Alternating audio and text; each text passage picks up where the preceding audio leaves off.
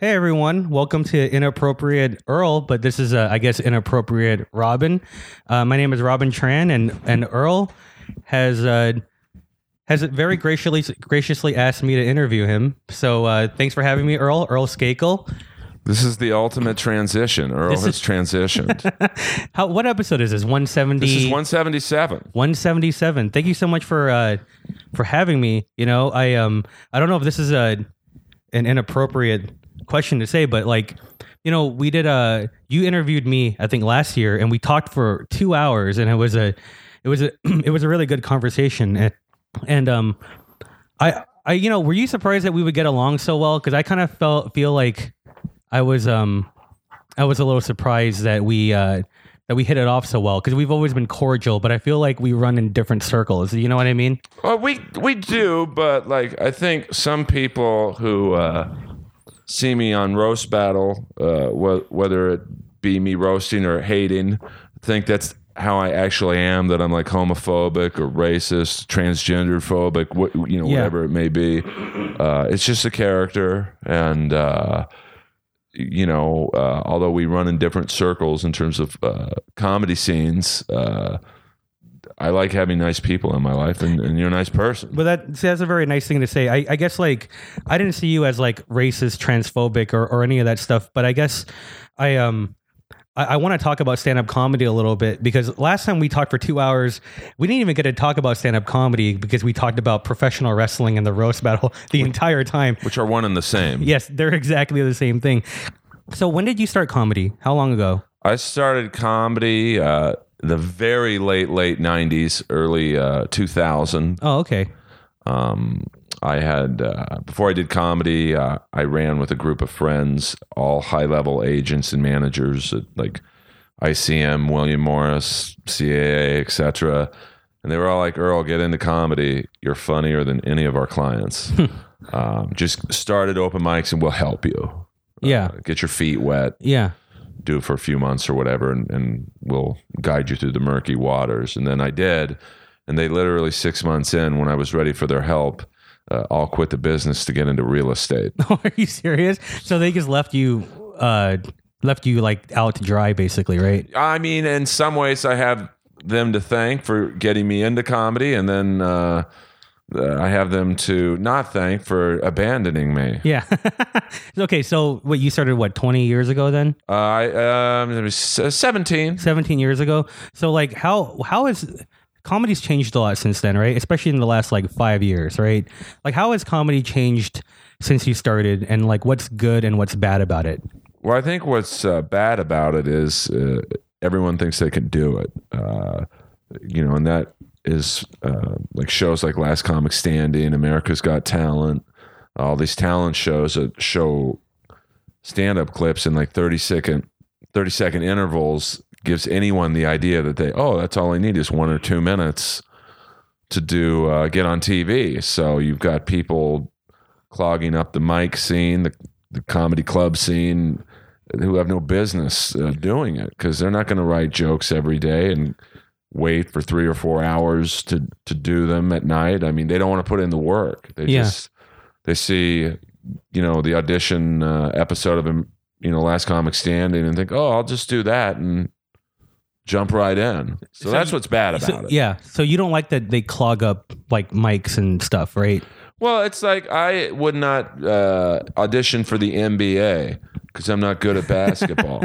Yeah. So I don't take up the NBA's time by calling the Lakers, even though I might be able to make that team, Yeah. uh, and go, hey, I'd like to, can I audition for you guys? yeah. Because it'd be a waste of time. Okay, but okay, so like, but you said something interesting to me. Like, you know, people aren't willing to stand in line for hours and write jokes every day. So, do you think that's what is needed to be a good comic? Like, To be a good comic, yeah, um, you know, you got to put in the work. You know, very few people are, are gifted where they can just go on stage with virtually no writing and improv a great set. Uh, you know, Dave Chappelle writes every day. Yeah. You know, and if he's doing it, we all can be doing it. yeah. But um, uh, let's say like if you write every day, but you're not getting up every night, do you think that still counts as working? Uh, it does, but it, it's at the end of the day, you have to try the jokes out in front of an audience. Yeah. Um, you know, I've written jokes that I thought were going to kill, and you know, it on this couch. I'm like, oh, that's a funny joke. you know, I have a joke I do about Baby Godzilla that to me is one of the funniest jokes I've ever written in my life. Yeah. And I don't write a lot of funny jokes, but like 17 years in, I'm would put this joke in one of the top five jokes I've written. It's never once gotten a laugh Oh, really? ever. So, I, but I wouldn't know that unless I went out to, you know, uh, the comedy store or wherever and, and told the joke. Yeah. This is why I wanted to talk to you about stand up comedy because I think I yeah, we get along, but I feel like um our philosophies are are kind of different because I I came I came I started doing comedy in 2012, right? So what about like devil's advocate, right? Like there's so much technology now, right? So like what if uh what if stand up comedy is just kind of changing because there's so many different genres now, right? Maybe is that maybe what you don't like that there's you know, doesn't it feel more fragmented than it used to be? Like there's like the alt scene and there's the club scene and there's this scene. I mean, I think that that stuff has always been around. I think there's always been an alt scene. Uh, I think there's always been a club scene. Uh, you know, there's always uh, you know been different genres of you know there's sarcastic humor, there's uh, topical humor. There's I don't think much has changed in that regard. Um, I think you know when I first started out, it seemed to be a little more uh, you know teamwork involved. Like you'd hook people up with gigs and like hey robin would be good for this room and or earl would do well in this room. Uh, now it seems a little more cutthroat. Like doesn't seem to be a lot of help uh, you know amongst your peers. It seems to be a little bit more well uh, no one helped me out so you figure it out Yeah. um, which I think is too bad because I think that uh, it doesn't have to be like that. If I find the more you help people, the more help you get, and Yeah. it's not even necessarily through that person. Like I may help, um, you know, Frank Castillo uh, get a gig, and Frank may not be able to help me out, but maybe. Brian Moses calls me up out of the blue and says, "Hey Earl, I got a cartoon, uh, whatever for you." Yeah. You know so i think if more people helped they'd get more stuff i, I do believe in karma and you know whatever is out there in the universe that if you give you get back Yeah. No, I can see that. So anything good though? Like or it sounds like it sounds really dire. You sound really old school, right? well i no people say i'm negative like uh I just think I'm realistic. Uh, you know, it, it, it's um, I mean, there's a lot of great people in stand up and roast battle uh, worlds, uh, but I do think that from when I first started, it used to be a little bit more communal. Like, you know, everyone would help each other out, and now it just seems a little bit more because the stakes are high. It's hard to get on TV, and you know, I've recommended people for TV gigs. They've got them, and just once again through maybe someone else i got on tv Yeah. uh, so i just wish that more people would be more giving and not so cutthroat and backstabbing Yeah. Well, I mean, you've been doing this longer than I have, but, but that doesn't make me better than you Oh, I don't. No, no. Trust me. I Like- no, no, no. But I, I guess like, um, like maybe you can respond to this, right? Like, because this is my this is my perspective, and I don't know if either of us are right or wrong, but I feel like, um, uh, you know, communal in the sense that you say. I feel like it was still more. There wasn't as much access to people who were different. Does that make sense? Like, like there's more types of shows now and stuff. But um, let's say someone like me, I think it's easier for me to make it in 2017 than it would have been in the 90s, right? I, that's tough Do, I do you- but do you know what I mean though? Like the, you know, like um, there's a lot more um specialty rooms now. Oh right? Absolutely Like, so how how do you feel about that? And and and please be honest. Like there, you know, this room is this kind of show. This room is that kind of show. Uh, this is more of social justice comedy. This is more club comedy. Like, how do you feel about uh, so many divisions? I love it. Like I don't mind that there's a lot of gay shows. Uh, there's a lot of. Uh, I mean, I think last night at the comedy store there was a pretty funny woman show. Um, there's. You know, a black certainly. Uh, there's a whole black room circuit. Yeah, yeah, Um, I mean, these are uh, rooms that I probably wouldn't get booked in, but I don't hate on them. Uh, yeah, I've done uh, a lot of gay shows actually because I'm you know pretty gay friendly. Uh, Yeah. you know for lack of a better word. And uh, But yeah, you've made out with like a, several dudes at the roast battle. well, I don't know about several. I, I think Joe Dosch uh, Yeah. forced himself on Oh, me one night. Okay. Well, I thought we were going to do a stage kiss. Yeah. And then all of a sudden, Joe's hands kind of Yeah. opened mine up. Yeah. And, uh, but you know, it, it, Joe's the ultimate showman, as am I. Um, so I, you know, I think if you're secure with yourself, you can, Yeah. You have a little fun every now and then. Maybe the word several was was a bit of an exaggeration. Well, I think Connor uh, at one point he more surprised me because uh, I mean we're friendly. you Yeah. know. I, I would call him a friend. Yeah. Uh, I love Connor. oh, he's always Yeah, he's he's one of the guys I started out with, and he's one of the funniest people I know. He's great, very Yeah. respectful. Like he does it right. Like he's, you know, he's respectful. He, he's uh, quiet from the standpoint of like he doesn't cause any waves, and that's why he's going to go far. Yeah. Um, but one night, I, I forget the reason why. It, it might have been. Uh, I forget what battle it was, but he came up on stage and kissed me, and I was like, "What the? Like, what's Yeah. going on Yeah. here?" You also kissed Moses once. Yeah, but that was a stage kiss. Oh, yeah. Right. Excuse me. All right. Uh, we're we're trying to establish that Earl Skakel is very gay friendly. well, yeah, because uh, I mean, I live literally on the gayest street in the world. You Uh, do. it's like it's the real deal on Yeah. Larrabee. Yeah. Uh, I won't say what block I'm on. Yeah. But I, let's put it this way: I'm on the gayer block of Larrabee. Yeah. Um. So, but I, you know, I'm from the school of whatever gets a laugh. Yeah, you know, I am I am too. That's interesting because I I guess maybe this is my own um insecurities and hey, I'm going to be selfish. I'm going to ask Earl questions that I wanted to ask him and This is your podcast, and some of this is going to be uh, not about me, but it's, it's going to be about people like me. These, these are questions I've always wanted to ask you because I think that we get along and but we have different philosophies. Like, um, there's a lot of socially active comedians now, right? Like on social media, they like they they kind of lead with.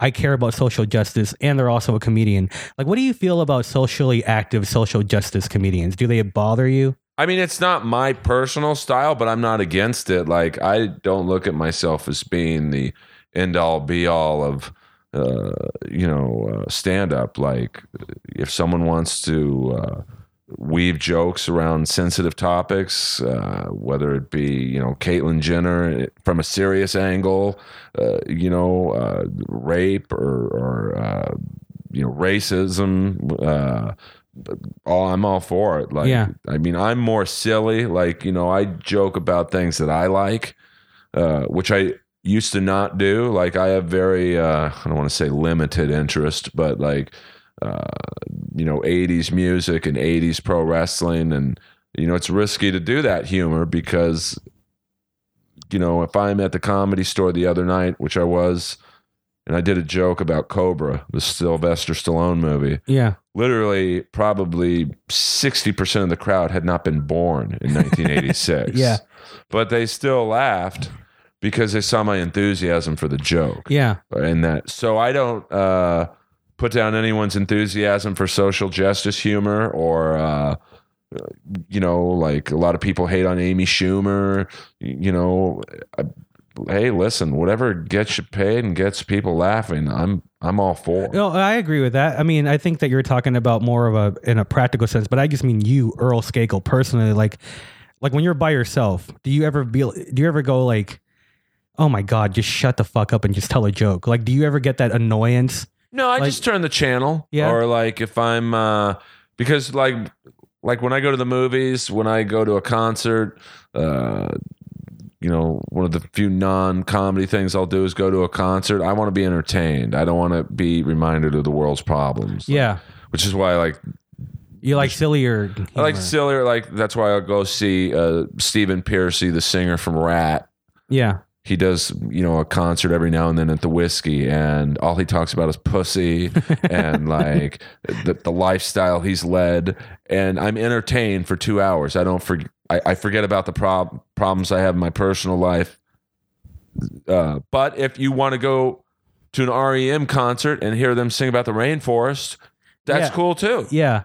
Yeah, I, it sounds like you're very empathetic to everyone else. I just mean like, you, have you heard Norm Macdonald recently saying like, I think Bill Hicks isn't a real comic to him? Like, I do, you, do you understand that kind of philosophy? Like, when I think like there's a lot of purists around, right? You, so you don't consider yourself like a, a comedy purist, right? I mean, I um, you you know, like is Bill Hicks my kind of humor? No, but he's great. Like at what he did, and uh, Lenny Bruce, same thing. It, it's uh, I, I want to like you know anything I do in the entertainment world in terms of me going out of this house. I want to be entertained and I want to forget about my problems. So you want to forget. Yes, You don't you don't like it when people remind you. absolutely. You feel like you feel like uh do you feel like too many people want others to be reminded of everything wrong in the world now? Do you think there's too much of it? Maybe like an oversaturation? I I think uh, you know, like I I'm I think Bill Maher's hilarious. Yeah. I don't necessarily like his um, style of humor of like shitting on politics and stuff like that. It's like that's the last thing I want to hear about When you're doing when I'm comedy, right? watching humor. Yeah. uh, but I don't uh, think that he should do my kind of humor. Oh no, no, no. I, I, I no. I, I think. So I think what I'm trying to get at is like, there is a lot more of it than there used to be, right? Like of socially active comedians. Oh, absolutely. right. Uh, and, and I just mean like, do you like? Is it hard for you to navigate that because like you're more old school and like it it, it used to not be as much, right? Or Well, is that just me not knowing? No, no. I mean, I think like when I was growing up watching comedy, that you know, like the Dean Martin roast, it was a much more simplistic humor. yeah, Uh, at least that's how I took it. Uh, which is why a character like Archie Bunker, even though it's not stand up, but he was like really my first stand up mentor. yeah, Um, you know, I think nowadays it's how can we be smart and clever, yeah, and, and that's just not for me. But I'm not against it. Like, I guess what I'm trying to say is like my, so many of my close friends make fun of me for my musical taste yeah. they say it's awful music and you know Ratt and kiss and you know poison and all that stuff uh, Dude, I listen to new Weezer. I love weezer Yeah, I mean like, but I listen to new Weezer. I don't, I don't. I mean like 2016 Weezer. yeah that's So everyone makes everyone makes fun of me too.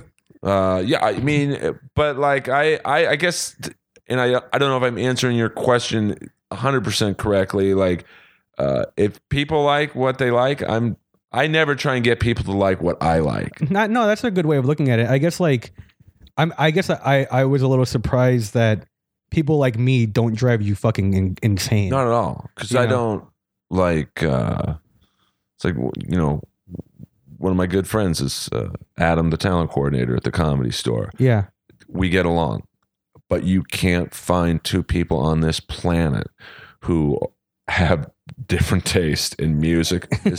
He has a Morrissey tattoo. yeah, I have. Well, I don't have any tattoos, but like. Adam hates my music. Oh yeah, you know good naturedly but like uh but we get along. Like i can get along with anybody. Like, Yeah. i don't care if if you like classical music and i like uh you know slaughter. And, and you know i can get along. All i care about is if the person is a good person. Yeah, so uh you know i have a very small circle you know if you're doing comedy a lot which we both do yeah. uh Well, I don't. I, I actually, I'm I'm one of those people that uh, you were talking about. Like, I don't get up every night. I I rarely get up, and I got like a lot of opportunities, right? And I, I was kind of like, um, I that's what I always think about. I'm like, man, if Earl and I didn't know each other, I I think he would hate my type of of person. i don't think so like you know? I don't uh like I'm uh I'm a creature of habit. So once you know when I first started my first couple years in stand up, I was getting up I would say 15 to 20 times a week. I can't imagine do. I you know I used to do that grind. I can't do it, man. Like, well, I can't do it anymore. Like Yeah. I can't go to the Liquid Zoo in Van Nuys. yeah, You know, I think that the more you do comedy and the better you get at it, you you set standards for yourself. Uh, you know, and it's like we were talking a little bit about roast battle beforehand, Yeah. where it's like, uh, you know, when I first started battling, I'd take on anybody. yeah. You know, like I, I my first battle was Boone Shakalaka. oh, really? I didn't know that. I, you know, it, some people may say that I shouldn't count the victory. I I no, tell I you would- right now, that- Boone would be. If you took the, I, don't- I don't look at the rankings anymore.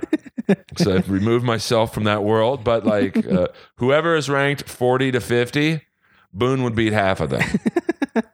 Because he just hits you with the same line. Yeah. Who does your hair? your mama. Well, who, but like, relating that to stand up, like, you know, there's gigs that I won't do now that I would d- done five years ago. Like, Yeah, yeah. You know, and hopefully in, in five years from now, uh, you know, there'll be gigs I'm doing right now that, you know, I think you progress and, and you evolve. And Yeah. so, I'm saying, you know, I'm finding myself saying no to a lot more things now. Because do you don't need to do them. Yeah, and I, I guess like I feel like um there the, you know the old school mentality especially is like you got to get up a lot. You got to get up everywhere, you know. And I always feel like um the they're you know more new school comics like they they they don't get up as much, right? Like they they try to do more things on the internet. They try to write you know they write tw- tweets and they write uh sketches on YouTube or Instagram and stuff like like uh do you think that's kind of making stand up better or worse? Well, I think it depends on who's doing them. Like my one friend, uh, Whitney Rice, uh, is amazing. She's so prolific on YouTube. Like, yeah. She cranks out three to four videos a week. They're all perfectly edited, and she's talented. Um, I, I think some people put out videos, you know, maybe definitely not as much as Whitney does, and and like they're not very good, and and like I think they're hurting their brand. Like, you know, Oh, you mean they're rushing out to put out content that and that's not ready to be put out yet? right? in my opinion. Yeah. But you know, like I've seen people put some of their stand-up clips up, and I was guilty of the same thing. You know, when I, I think my second or third year into stand-up, I had my girlfriend at the time tape me at the Hot Wired Cafe, yeah. which was a speed freak bar. Uh, it, it was where people who were recovering from speed would go, and they replace their addiction to speed with coffee. So it's a wild crowd. I Yeah. mean, bikers and just uh, it looked like a Sons of Anarchy casting call in there. And we taped a set there, and I sent it to Montreal for new faces. Yeah, you got in, right? Of No. course, Oh right? Oh, God. okay. No, really? I auditioned for Montreal. I think four to five times, never got it. Yeah. and then uh, you know through uh, roast battle, Roast battle, you- you got in, I, right? um, the last two years I've done it. You know, I, I didn't want to bring this up till later, but you're talking about like hell gigs, right? I I once did a uh, an AA club where if you brought up something that they didn't want to hear, they would yell trigger from the audience. So you bring up alcohol and they would go trigger and you would have to move on, you know. oh yeah, it just I mean, it just reminded me of like all of my gigs like what what are like I want to know like what are what are some of the worst gigs you've ever done? I mean, uh, wow, this is gonna be an eight-hour podcast. Oh, okay, well you can Uh, just mention one or two well, then like well, I mean, the top of your uh, some that stand out uh, instantly was uh, I did a benefit for renal kidney disease, which is Oh. what my dad died of. Oh my god. And it was in a cemetery. Oh my oh my god. like this place was so cheap that they rented out what was the funeral hall for this benefit. So it's a 600 person, uh, not theater, but hall. And there were three people in there. oh my god. Me, Ian Bagg, who's like, uh, you know, Ian yeah. Bagg, Oh, I know Ian. He's yeah, I know who he is. Yeah. one of the best. And I think one other open micer. And uh, we did the full show. Oh no. Oh, how, how long was your set? Uh, it was probably 10 to 15 minutes. Oh, it probably and, felt know, like a lot longer. Ian huh? had to do like 40 minutes. Oh, and he did it. He did it right. Uh, and then, so that kind of stands out. I did comedy at a gangbang. oh, oh, Um, nice. But that gig wasn't as bad because I got paid $2,500 cash. Oh, well, that didn't sound like a bad gig at all. Well, it was weird because the guy who, who booked me, I was like, hey, do you want to make $2,500 cash? I'm like, uh, who do I have to kill? uh, he's like, no, no, you're just doing stand up. I'm like, what? Yeah, stand up in front of a few hundred people. I'm like, wow, that's at that time. It, I think this was in 2006. I'd never played to probably more than 30. So I'm like, yeah, where is it? It's like, oh, here's the address. I'm like, is it a comedy club? And he was very, uh, the details were few. And I couldn't find parking. There were so many cars. Uh, I parked at like, I think an Arby's lot. Uh, and I find the address and it was a gangbang. It was me on stage with this poor girl Yeah. and like I would say two to three hundred guys all naked. And I'm like, uh, I want my money first. so the guy gives me twenty five hundreds And I'm like, well, what do you want me to do? Crowd work. Yeah. I'm like, well, just, you know, keep it moving. I'm like, keep it moving. Wait, what? That's her job. and it was a total scam. Like they, they were trying to set some gangbang record. So it Oh was like no. supposed to be like, I don't know. I, I think at the time this was like right around the Houston 500 or something. And so they were supposed to be like 600 guys, but there were really only like 200 and they, they would allow guys to go back. Yeah. And, uh, so about halfway through, they took a break because this poor girl. I think the rule was each guy got ten seconds. Yeah. So It's I'm like up a- there doing the worst crowd work. It's like an LA open mic. Everyone yeah, gets ten seconds. it's like at the YooHoo room at high Yeah. tide. they were doing a lottery of which yeah, guy can get well, up. this was a lottery of sorts to get AIDS, but. uh so I'm like, hey, where are you from? Number 38. They they had like numbers, and I'm like, hey, 17. This is a bitch. Could be worse. It could be 400. Just the word. I wasn't a very good comic back then, but I was surviving, and uh, so that we, we, we take a break because this poor girl's in tears. Oh, no. Makeup's running. I mean, these cameras were not high def. I think they were filming this with a fucking viewfinder, and. uh So the craft services, which was one table with like douches and Altoids, she's like talking to me and we were bonding because I was literally the only guy in this warehouse not trying to fuck her. Oh my god. And she starts crying. I'm like, "What's wrong? You you in pain? Do you want me to talk to the producer? Like, do you want to stop? I mean, you don't have to do this. I'm trying to talk her out of it." I mean, and she's like, "No, well." I had my checkup today, and my doctor says I have to cut it down to four anal scenes a week, or my ass will explode. and it was like, at what point in life did you go left where you should have gone right? you know, and it was just, but the way we were talking about it was like you and I talking about wrestling. It Yeah. like- yeah. So, I mean, that's, there was a great gig in terms of the payment, but it, it definitely stands out uh, in terms of, uh, I mean, comics will do any gig. Yeah. So, I mean, like I said, I back then I think I would have done I would have said yes to anything the first couple of years. But yeah, after a while you kind of you, you pick and choose, you know. I Yeah. wanted I wanted to ask you about um you you mentioned Archie Bunker earlier, and I always wanted to ask you about your your character, which is basically like an homage to uh, Archie Bunker On Or- Roast or Battle. uh, or yeah, your your um your haters your hater character, right? right. You developed this what in 2013? Yeah, I think whenever roast battle started, it, it's uh, the years blend in with that show now. Uh, you, you know, uh, but uh, you know, you talk about something that evolves. You know, you look at the first year roast battle, and the good battles, you know, wouldn't even be undercards now. It was like the early days of UFC. right? Yeah, Like, oh, there was no regulation. People using the N word all the time, And uh, I was like the only one who never said the N word up there. just like Archie. yeah, Archie never said he he always came right up to the edge of saying it, and then he never said it. You know, so like your character. I mean, I get. I mean, I, I'll be honest. When I first saw it, I, I was laughing, but I was also thinking like, okay, Earl is is either that's either the funniest character ever or. Earl is the funniest sociopath I've ever met, you know? And then I was really surprised. I think I told you this last time. I was really surprised by like, it's like, man, this dude is super nice, like afterwards, because I met you when um uh it was the week after someone got shot on the patio, right? right. You yeah, remember? yeah. And then the, was fir- an incident. the first thing I heard you say live was, uh, "No, it was a good shot," you know. And I'm like, man, like this guy, this guy really goes for it. This this character. And then when I found out it was a character, I'm like, oh, that's that's brilliant, you know. But do you ever um, what do you feel about people who misunderstand your character? I feel sad because I don't want people, whether it's stand up or roast battle or uh, you know anything else I'm doing, uh, you know, in the entertainment world. I, I want to make people laugh. I don't want to bum people out, and um, you know, I would think that common sense would have people look at a show. Uh, like roast battle where there is a black host Yeah, that he's not going to have an actual racist as his sidekick yeah, you know it's satire to the highest uh, form yeah, um, and really especially in the earlier days like i was making fun of how stupid white people are yeah. Uh, you know which was what archie bunker was which is what. Archie Bunker did. But see, this is I this is why I don't know if people are going to want to hear about this very much. But I want to talk to you about satire because I remember like I I get the joke. I think it's hilarious, right? But like, do you think? Do you, do you think artists have any kind of responsibility to be careful with their satire, or do you think that's kind of not our job because it's the, it's up to the audience to get it. Like what who whose responsibility is it?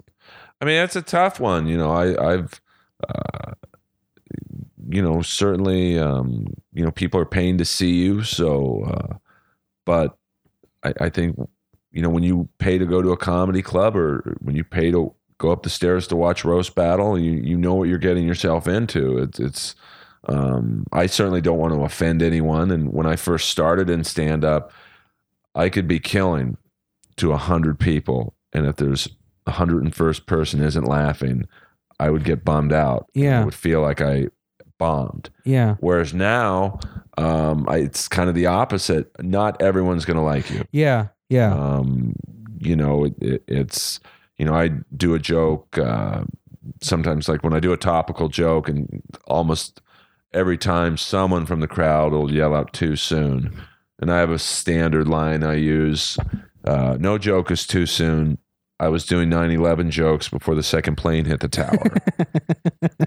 And I had a person come up to me once after a show and be like, uh, "My brother was in Tower too," oh my god. and it's just like I felt horrible. Damn, And, damn. Uh, That's rough, man. but so I don't want to bum people out like that, or you know, if I um, you know, uh, do like I used to do a few Bill Cosby jokes, and I had a girl come up to me at the comedy store and, and said she was sexually assaulted, and uh, I could tell her eyes were welling up, and Oh, like, I, I don't want to make people cry or like, but you can't if you're the performer. In my opinion, you you- you got to. Uh, it's a fine line, but you got to do your act. And, and if your act is sarcasm, I mean, clearly I'm not a fan of Bill Cosby. Yeah. Uh, You know, I, and you know, none of the jokes I wrote about him were that great. Uh, but I'd be like, how did that guy have time to film anything? Yeah. Jesus Christ, he was busy. Yeah. Uh, you know, and, and but you know, and I'll, every now and then I'll do uh, some race related humor. Uh, you know, my first time on a TV show, I, I did a Duke lacrosse joke that bombed worse than any joke I've ever told. What, what is life. Duke Lacrosse? What is that? This was, uh, I think it was about 2007, which was uh, the Duke lacrosse uh, case where the, the 47 lacrosse players had a party and uh, two black uh, strippers had said they were raped. Uh, and it Oh. turns out uh, that they lied. And, and Oh my god. um, okay. But my joke at the time uh, was, uh, "Hey, the captain of the lacrosse team, uh, he had a degree in economics, so he knew forty-seven didn't go into two, oh my god. and got nothing." Um, so I you know I, I I guess this is where I've always um I've always been kind of half and half here. My perspective is that I don't think any topic is off limits, right? Like I think that's where a lot of um, me and my maybe my progressive friends will disagree. Um, but I I'm very I'm a big like believer of like if the execution is off, we should criticize it. Do you disagree with that? Do you do you disagree with people criticizing jokes too much? Like does that annoy you? it annoys me uh, from the standpoint of, uh, and it, I face it a lot with this podcast. Um, you know, I had uh, someone recently unsubscribe to the podcast, and they they left a review on iTunes, and I left it up. I don't delete it. You know, I don't get too many bad reviews, but he was like. Uh, you know, this something along the lines of this show sucks. All he does is interview his friends, and uh, you know, it's like we're public uh, people. You know, we put ourselves out there. We put out YouTube videos, or we go on Comedy Central. Uh, my thing is, don't criticize me unless you can do it better. Yeah. So What if they can do it better? Then that means they can criticize you. Yeah, I, but that's how I look at it. Like Yeah. if Dave Chappelle comes up to me and goes, "Hey, man, that joke you told about Miami Vice might be funnier if you did this," I'm to listen to him. Yeah. But if uh, someone, uh, I don't know, If old Dave Chappelle came up to me and gave me advice, I'd be like, "Yeah, that's cool, man." But I don't know if new Dave Chappelle. I'm kidding. Oh, watch out. oh, okay, yeah, watch all out. views uh, on this show are Robin Tran's and not mine. See, this is what I mean. This is what I think is so funny about uh, about this whole new uh, this new world of com- comics criticizing other comics. I think that you're not used to it. and I don't think you like it very much, right? well, it's like uh, you know. Um, That was really funny watching your reaction to that. Well, no, I'm trying to, uh, you know, I try and like, we're certainly not arguing, but I try and um, talk uh, in facts. So, like, you know, uh, up at roast battle, sometimes and I know we're referencing that show a lot, but it, I, I think to me it proves this point.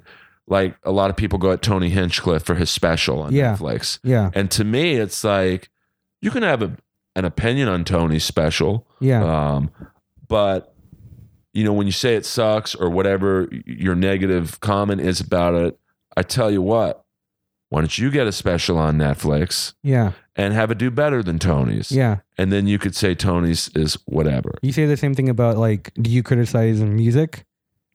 A lot. Well, I don't criticize anyone's musical taste because I can't play music. Oh, So okay. I don't feel like, um, you know, if I hear a guitar solo that I don't necessarily like, I can't play the fucking guitar. Yeah. So I don't think it's um, my. Uh, So you don't feel like you have the right to do something if you you don't feel all right that you have the right to criticize something if you can't do it yourself. You're like Yeah. a firm believer in that. I, I I stand by that hundred and so that, percent that that goes across the board with on with everything. Wow, that's Podcast, that's such, that's such an interesting. That I think that's the probably the biggest difference we have. I think that everyone can shit on anything, you know. And I think I feel like isn't that our job as comics? Like you know, like it's. I always feel like there's this like this rule in comedy that I don't know if I agree with, and I used to kind of be like this too, which is like comedians. Hey, we can shit on anything, but don't shit on the greats. Don't shit on Chris Rock. Don't shit on Dave Chappelle. So I'm like, it's always like, well, I mean, everyone's talking about like political correctness, right? Like how is it not political correctness to say you can't criticize the greats without uh, do, do you know what I mean? Oh, what, what's, what's absolutely. the what's mean- the distinction there? I, I disagree with you. I think, but not in like an aggressive. We, we way. should we should disagree. I, I think it, it, it'd be kind of fun to talk talk this out because hey, look, look, I want to hear your opinion, or else I wouldn't be asking. But like I'm a, uh, you know, like I'm a huge football fan. Yeah, I can't play it very well, but like I, I'm Pittsburgh Steelers are my team. When Ben Roethlisberger throws an interception, do I get mad? Absolutely, I do. I get mad when he does other things too. Anyway, just kidding. Well, that's a whole- on. that's a whole no, go no, go ahead. I, I'm But, like, yeah, You know, and it drives me up a wall when I'm at a game. You know, every now and then I'll, uh, like I saw the Steelers play when they played in San Diego, and uh, like I think Michael Vick threw an interception, and the guy behind me is like, he sucks. And I, you know, I'm not going to get into an argument with the guy who's pounding these 60 ounce cups of booze, but I'm like, okay, I would love just for once to. I I wish there was some kind of reality show where you could be watching a football game and Michael Vick throws an interception, guy behind you says he sucks, and the guy in front of him says, "Let's go downstairs in the locker room. You're going to suit up." And you're gonna do that exact pass Michael Vick just threw an interception on, and let's see if you do it better. And- and what what why do you think you have that mentality? Do you think it's because you want people to appreciate how hard things are? Well, I think it's because of how I was raised. My mom specifically, uh, and I've told this story or said this line a few times on the podcast, but uh, hopefully new people listen every week. But uh, my mom raised me to be incredibly humble. Oh, okay. And uh, was like, she said this to me like when I was 12 years old. Uh, my parents were strange but effective. She's like, Earl, always be humble because there's always someone in the room with a bigger dick. You're 12 years old. Yeah, I was like, uh, what the fuck? Uh, oh my like, god, and at that time, there were everyone in the room had a bigger dick than I did. uh, but you know, I understood in her weird Cartersville, Georgia way what she was saying. Like, uh, you know, do I think I'm a funny guy? Absolutely. Uh, but you know, like when I used to open up for Ian Bagg e- every now and then, I would have sets that to myself. I would be like, yeah, follow that, Ian. yeah. And five minutes after he was on, I felt like I had bombed. Oh yeah, yeah, did- yeah. Ian had no problem following me. Yeah, there's like there's like a different different level of killing for different levels of comedians. Yeah, I, I know what you're saying. But like, you know, I felt so good, and I I did this when I was opening up uh, for Rob Schneider and Jeff Richards. Would uh, I I would be the host, Jeff Richards would be the feature, and obviously Rob the headliner. And there were some times, especially when we played like hockey towns in Winnipeg and and Calgary and Edmonton, where I would do these hockey jokes that I I would be killing because the people appreciated that I knew. Like when we did Calgary, I had ten minutes on Jarome Iginla yeah, who is a legend in Calgary. He's a Yeah. black hockey player, and uh, and even Rob would be like, "Why is Earl doing so well? This joke never does well in L.A." and and then Jeff would come on and just kill. And, Yeah. and so I I think there's always someone better than you. Yeah, I And agree with that. I agree with that.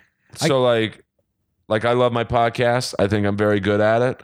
Uh, but then there's Joe Rogan. Yeah. I kind of feel like I wish that talented people had more arrogance. And I and I and I say that because I think the most of the arrogant people uh, you know, most most of the time when someone's arrogant, they suck, right?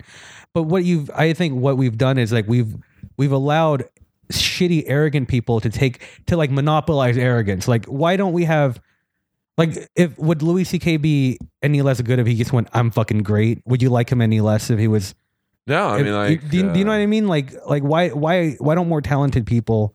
Why aren't, why aren't you less humble sometimes? Right? Because I think the more talented you are, the more humble you are. Like I don't know if I agree. Is Muhammad Ali a humble? Was he a humble dude? Well, it's certainly not every case, but like you, you take a look in our world and stand up. I would say, now I've dealt. I was telling you this when we were talking about someone else off the air, but like I've dealt with a th- in 17 years of stand up, literally over a thousand people, comics, bookers, uh, club owners, uh, staff, whatnot.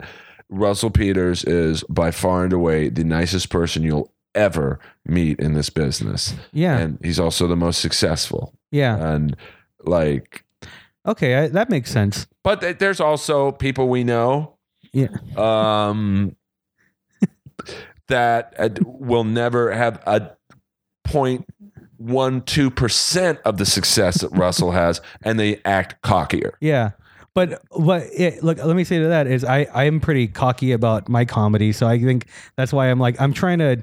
Maybe it won't work, but maybe I'm trying to change.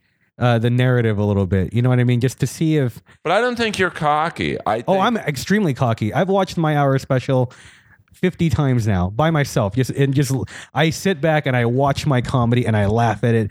I don't that's confidence but I don't I, it doesn't mean I think that I'm better as a person. I just think like I, I wish that like comics who are good at comedy would just admit it because it's like look if you didn't think you were good at comedy you would quit right not necessarily you don't think I so? would but there's a lot of people who aren't good at it who ain't quitting yeah that's trust me that's fair enough Uh, but I think there's a fine line between, uh, and I understand what you're saying. There, there's confidence. Like when I walk on stage, especially at the comedy store, because I feel very at home there.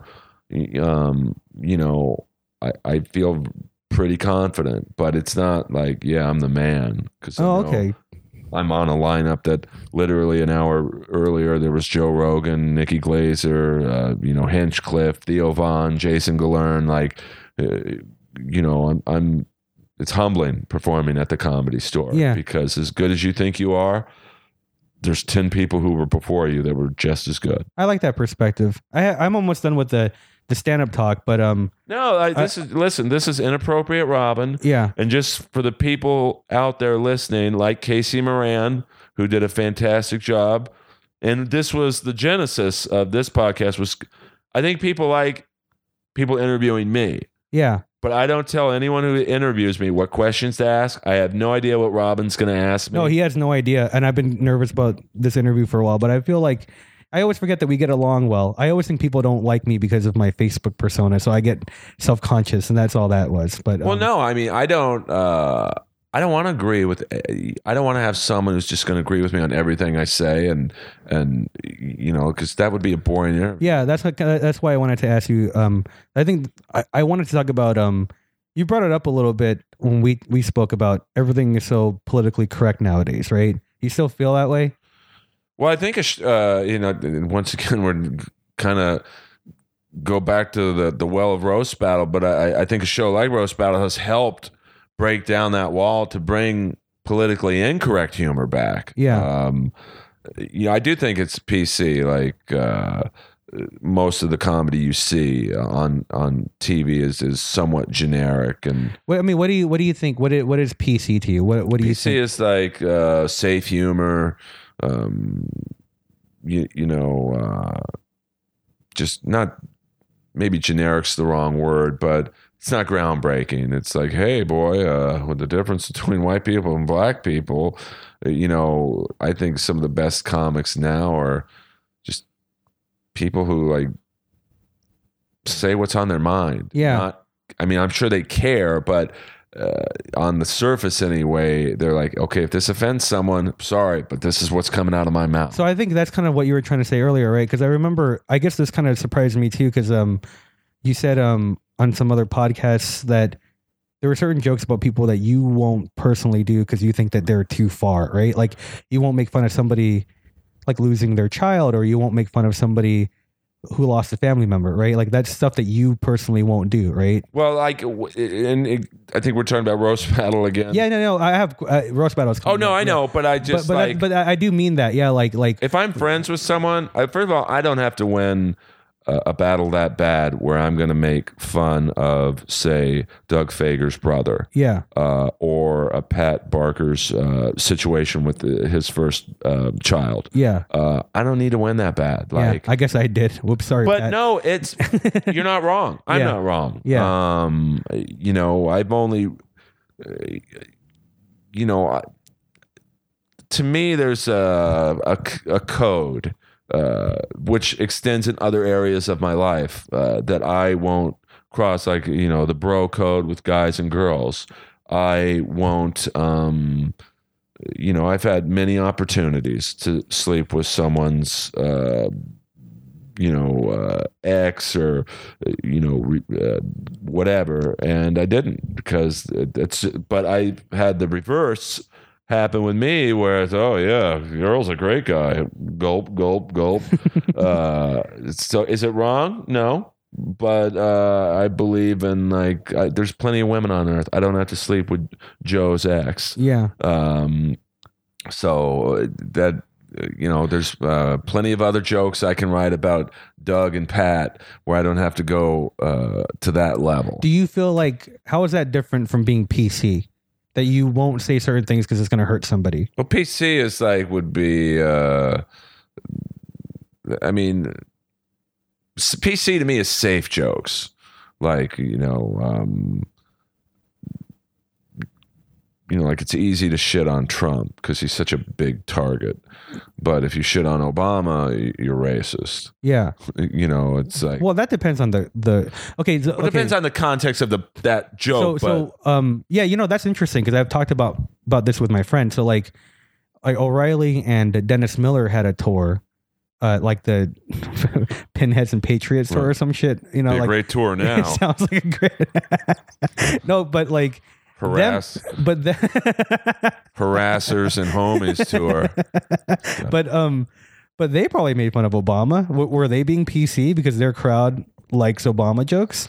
I mean, I think Is it context or is it is it is it only like it feels like it's only like the left that gets accused of PC? Like I I think think it's both sides. I think everyone does it, but I think it's like this like if you're a leftist, you're a PC. But if you're right, if you're like a right winger and you don't like jokes about I've seen man, like the right wing, if you say anything about Trump, they'll lose their fucking minds, right? Like he's fair game, but, But- like but- I think like the same people, and, and you're generalizing a little bit, but like the people who didn't like Obama jokes are the first ones writing Barron Trump jokes yeah. that he's autistic or you know whatever that. I whole- think that everyone is a bit of a hypocrite here, right? yeah, I mean, uh, you know, it, it's. I mean, especially politics now. The, it's such a divisive. Like, I don't vote myself, uh, you know, because I just I don't like either side. Yeah. um and, and then you know i get into arguments all not arguments but like people are like well then you don't have a right to an opinion if you don't vote and like to me just for me i think voting for the sake of voting is worse than not voting like i didn't like trump i didn't like hillary so i this didn't is vote. like this is like a George Carlin spit about uh they say that if you uh if you didn't vote then you have not you, you but like he he doesn't vote. And he's like hey I had nothing to do with this shit right? Is that kind of how you feel? Uh, yeah, and then uh, you know it, it's uh, I I just I think Trump is like homophobic, racist, misogynistic. You know, I got nieces and shit like so that grab him by the pussy line. yeah It's like that's gross. Like Yeah. how could you? That was the real Trump. Like yeah you know Yeah. he didn't think he was on tape, so that's the real Yes, deal. yeah yeah yeah And you know Hillary like got her own baggage with you know uh, Benghazi and all that stuff. So it was like uh, I'm not going to vote for either. yeah Um, does that I don't think that means I don't have a right to, uh, you know, I think everyone has the right to complain about anything, as Yeah. as I've discussed earlier. Um, I guess you know the the reason I'm bringing this up. I, I'm all my questions so far are kind of selfish because I'm also asking because I'm trying to figure myself out better. we all are. The the the the politically correct stuff really bothers me. Okay, because I'll, I'll tell you this short story. Right, like I I um sometimes I'll I'll be on a show right, and people try to get comics that are similar to me on the show, and they'll be like, oh, I'm trying to uh, I'm trying to get social justice comics and woke com and I'm like, why? Because I'm transgender and, and Asian, people assume that all my jokes are going to be PC right. and that bothers the shit out of me. That's what I mean by like when people say PC. Like when you say PC, do comics like me come to mind? Like okay, that's somebody that's going to talk about social justice stuff. No, no. When I say PC, to me, politically correct humor is is just uh, you know like that last comic standing style. Uh, uh, you know, uh, you know, just kind of generic topics and and Women are shopping kind yeah, of stuff, right? women be crazy. Yeah. Uh, boy, women on their period just be nuts, or or you know, a, a male talking about the gym. Uh, you know, I mean, I have a few gym jokes, but like they're actually things that happen to me. yeah. Uh, you know, politically incorrect is like Dave Chappelle just talking about racism. you know what? I wanted to talk about. So, you, did you enjoy those Chappelle specials? I'm not gonna lie, I've not seen them. Oh, okay, okay. it- it's hard for me to watch stand-up specials because I want to do it. Oh, I okay. don't want to watch. Okay. I want to do it. Do you th- do you have any like specials out or CDs or anything? You have any goals to? Uh, yeah, I mean, I was approached by uh, a company uh, to uh, do a special, and I, I was very, and it still might happen. They wanted to do it just audio, and I'm like, and I used Hinchcliffe as an example. I'm like, let's do what Tony Hinchcliffe did, and let's film it too. And Yeah. and uh, you know, they were like, well, it's not really in our budget uh, at the moment. I'm like, well, I want to wait till it is because Oh, okay. um, I just really liked the way Tony's special was like one camera. Like I love stuff like that. And the guy was like, "Well, we can do two shows." And I'm like, "No, I want to do one show. I want to. If I fuck up a joke, I want it left in." Because uh, I want the special to be different in that regard. Like, you know, you watch most, if not all, stand-up specials. They're in a packed theater or packed comedy club, and like, I just want like my fantasy and this is one of the cool things about roast battle in montreal was a comedy central executive came up to me and you know i think i had done better than most people thought i would do. And it's like hey you got any uh got anything you want to pitch me? And i was feeling so high just like you know 14 years of struggling. And here i have an executive like like interested and i'm like yeah i want to do a stand-up special where it's at like two in the morning at the comedy store in front of seven drunks Oh, that's that's a great. Yeah. and he just looks at me and goes, uh, our uh, viewers weren't that smart. but I just think that would be hilarious. Now, you'd have to a- actually have six drunks in the room. Yeah. Uh, you know, so it, I don't know how you would set it up, but I just think that would be so funny. And of course, the jokes would be there. Yeah. You know, it'd be strong. So you're you're a, you're a fan of the writing of the jokes itself, right? Like you're a big fan of the actual joke writing process. oh, yeah. I mean, Right. uh, well, I think like you drop your keys, you got to kick your key and your dog for a, a mile. I, I Yeah. heard that joke. I'm like, that's a very well written. Well, you know what I'm talking about? The, Yeah, the joke I- where you bend your. You, I'm sorry, I fucked the joke up. no, no. But, I have uh, a joke Robin's talking about where. sorry, I referenced it. I talk about living in West Hollywood, and when I'm, uh, it's a very gay neighborhood, and when I'm walking my dog Lois at night, if I drop my keys, I've got to kick Lois and the keys up to Sunset. It's just a. It's a. I feel like that's a very like. it's somewhat hacky. It, I don't know. I think it's like it, it's an homage to like old style like pun, bam bam punchline, right? Well, I'm a very simple comic. I don't think anyone will ever hear a joke that I tell and go, "Oh my god, I wish I came up with that one."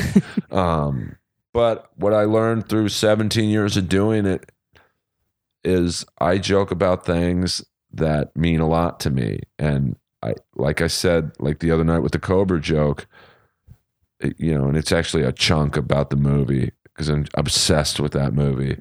Uh, I don't know if people are laughing because you know most of them probably haven't seen the movie, uh, but they see the enthusiasm that I'm telling a joke about this movie that's uh, 86, 25 years old. Yeah. And, uh, you know, because I talk about, um, I pick up on girls now that I'm single, unfortunately, due to uh, extenuating circumstances, uh, by only talking to them with lines from the movie Cobra. That's So, very that's very funny. you know, it's not the, you know, it's kind of stupid, but I'll bring up a girl from the audience and I'll just say, let's act like we're at a nightclub. You come up to me and say hello to me. So, uh, you know, I'll have someone in the crowd yell action and the girl will be like, hey, how are you? What's your name, honey? I'm like, this is where the law stops. See, I didn't. No, So the, stupid. The reason why I see, I don't, I don't know the movie, but I, I it's like it, you don't need to know the movie for that to be funny, Right. And, and if and if you do know, know the movie, it's like an added bonus. I want to add more of that kind of stuff into my comedy. Like I've always wanted to joke about the show Twenty Four, or you know, Right. Which I love. yeah, but I feel like you know because of who I am, people get too distracted, and I gotta like explain how I look too fucking much. You know, I mean, I'm not trying I'm to give you it, advice because far be please do, me. please no, do. but I'm not. This goes back to like we're at the same level. We're we're on the same TV show. I can't tell you. I could probably tell you what not to do Yeah, more than what to do. but like, what really helped me probably six, seven years ago, like start to really find my voice on stage was to go. I'm going to joke about stuff that I that you think like." it's funny, right? Yeah, because And, you yeah. know, it's sometimes it works. Like the baby Godzilla joke, it's never gotten a laugh. But Yeah. that, the son of Godzilla, was so burned into my brain as a kid because it was one of the first things I saw on TV that I cried. yeah, Because I'm telling you right now, you still want that joke to work, don't you? That's like a oh, I will that's do that joke. Oh, it's too bad. Uh, because that the end of Son of Godzilla, where they're walking off in the snow and they're holding hands, it's like this is a fucking monster. He's not a father. Is that the joke? no, That's really funny. Maybe that should be. Maybe the, that's the joke. Maybe that's the joke. See, maybe you figured it out. I mean, the joke was, or it, it, and it's kind of unformed. I play with it every time, which is probably why it doesn't work because I never really fully. Is like there's that scene in Son of Godzilla where he's trying to teach baby Godzilla how to blow fire, and like he couldn't do it. Like he he was like. It was like he was coughing and a little smoke ring would come out. And then finally Godzilla whacks him over the head with his tail and he blows out this monster smoke. I'm like, God damn, Godzilla was an abusive father. that's. I think that's funny. And how big was Mrs. Godzilla's pussy that baby Godzilla came out of it? No one laughs. And Godzilla went into it. No one laughs. But I just think the visual to me of Godzilla's dick. just- Yeah. And, you know, it, it's. You know, after a hundred times, if a joke Yeah. doesn't get a laugh, it's probably good to retire. You just have to retire it. Yeah. No, I hear you. Uh, I I do want to talk about the roast battle. I mean, I don't. You know, we don't have to spend too much time on this, but. Well, um, it's a show that's done a lot for both you and I. I, yeah, I mean the fact that it put us on on uh, equal equal ground, I think is is is really neat. and That- it's a show that has gotten me on a Showtime show and an Adult Swim show. So I think people think that I don't like the show anymore because I'm not on it. I'm 100% loyal to Roast Battle. I get along amazingly with Jeff and Brian. Nothing but love. yeah. So I've heard. I mean, I've. I mean, I think all your listeners have heard the last few podcasts, and I know you don't want to say his name. Um, I've known him for years now. I mean, I'll say it's you know Keith and um and and you're not a fan of Keith and Eli. Um, Well, uh, I don't know Eli. in in the main event. Well, you talked to him for 45 minutes. Talk to him for- I'm not a fan of the uh, main event. Yeah. Uh, so you're not a fan of the main event, and uh, some time has passed. I saw you post something on Facebook about some uh, passive aggressive, like I'll let things go thing, right? So that was sarcasm, right? So that absolutely. so have so you have have you uh, calmed down at all? Any regrets of anything you've said, Uh, or like ha- has your mind changed, or No. How do you? Nope, not okay. I don't think um like like once again I, I when I argue something like this, I, I try and hit facts. You know, an opinion is Earl, do you think Robin Tran is funny? And I do, but let's just say I didn't. Yeah, yeah, It's just an opinion. yeah, I could sit there and say, Well, I don't like the way she uh, moves on stage. yeah, That's an opinion. But Yeah. like in terms of uh, the main event match, it's like one versus two is a title shot. One versus eighteen, that's an exhibition. Yeah. you know it, it and I've you know it's I've given this example before. Uh, you know, if the Boston Celtics get to the NBA Finals and the NBA says you can pick your opponent, and the Boston Celtics know they should pick the Golden State Warriors because that's the best team in the West. And it, this match that's happening on Tuesday is like literally the Celtics going, um, well, the Warriors are the best team, but we're going to battle the Lakers. Yeah. So I, I understand. it makes yeah. zero sense. Yeah. And I think the rankings should be abolished Yeah. because um, I do get passionate about this because I love roast battles so much. I understand. uh, that it's like, um, you know, in, in terms of you know me and Keith. I think it's the first time I just said his name. No, because I said it. Right, it's uh, Tony Robbins. It's in my, uh, the, it's in the subconscious now. But like, I beat him. Um, I've uh, beaten people he's uh, lost to. Uh, I got to the live finale on season one. He was cut out of season one. That those are facts. Those aren't me talking shit about him. It's just a fact. Um, so how he's getting the title shot over me, uh, especially since I've been ranked number two since Montreal, um, it, it's like it literally makes zero sense, and I think it hurts the show when someone can backdoor their way into title shots. I, okay, I have a two part question about this. So, um, I, I sorry. So this is kind of, this is what I'm curious about. Like, all your- all the stuff you're saying, I think has has validity in it, right? But do you think that if you didn't have negative feelings about him before, you would be this angry about it? Oh, absolutely. It, it could be you. Like if you, if you were ranked 18th and you Yeah. got the title shot, like I, I think in roast battle, to me, I look at roast battle as a competitive event. It's very much like the UFC, Okay. and it's funny because in the UFC right now, there's a very similar situation. In the I don't, Didn't Brock Lesnar like just leapfrog over everyone? Yeah, and got a which I don't shot? think is fair. And that and that pissed you off. Okay. Uh, but like in the, and I don't want to turn this into an M, MMA uh, power hour, but like in the one hun- in the 185 pound division, the champion is Michael Bisping. Uh, he is not fighting the number two guy. He is fighting George St. Pierre, Yeah. who has not, I almost said who hasn't battled, who hasn't, Who hasn't who hasn't battled written a joke? I guess technically he hasn't written a joke for months, folks. He hasn't uh, uh, fought in three years, but because Oh, he's okay. an incredibly popular, he retired. okay. Uh, they're fighting, Okay. and I don't think that's fair to the number two guy, the number three guy, the number four guy. It's like why have rankings then? Okay, so I'll put myself uh in the front again because I like making this about myself. What's your podcast? I wasn't I wasn't ranked at all, and I got on the TV show. Did that bother? Does that bother you as much? I mean, according to your logic, right?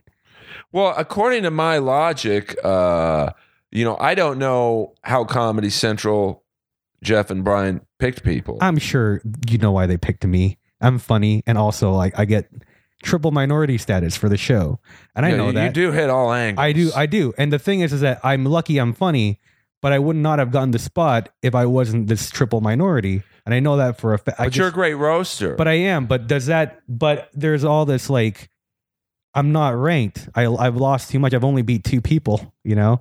And um, uh, I mean, I mean, But sometimes records don't necessarily uh, tell the whole story. Like to me, one of the best battlers of all time is Pete C. yeah, He's not even a fucking comic. He's Yeah. I think he's like three and seven. Yeah. But his fight card, like he almost beat Tiana. Like he Yeah. he only has taken on the best. Like uh, you know, in, in regards to my situation, uh, now I'm not in the rankings anymore just because I has to be removed.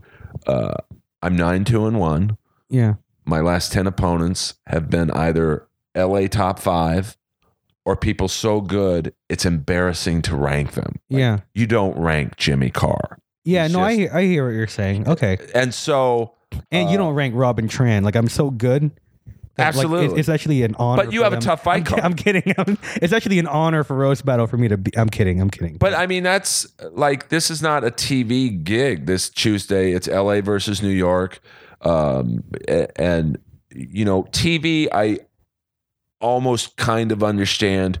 Okay, we just can't have 10 guys who look like Earl battling or or you know we can't have Earl Mike Lawrence and K Trevor Wilson and uh, you know guys who kind of are similar looking I see. I agree. I get that. I agree with you, but but why? But but like I agree with you, but I mean I'm just mean like, but why not?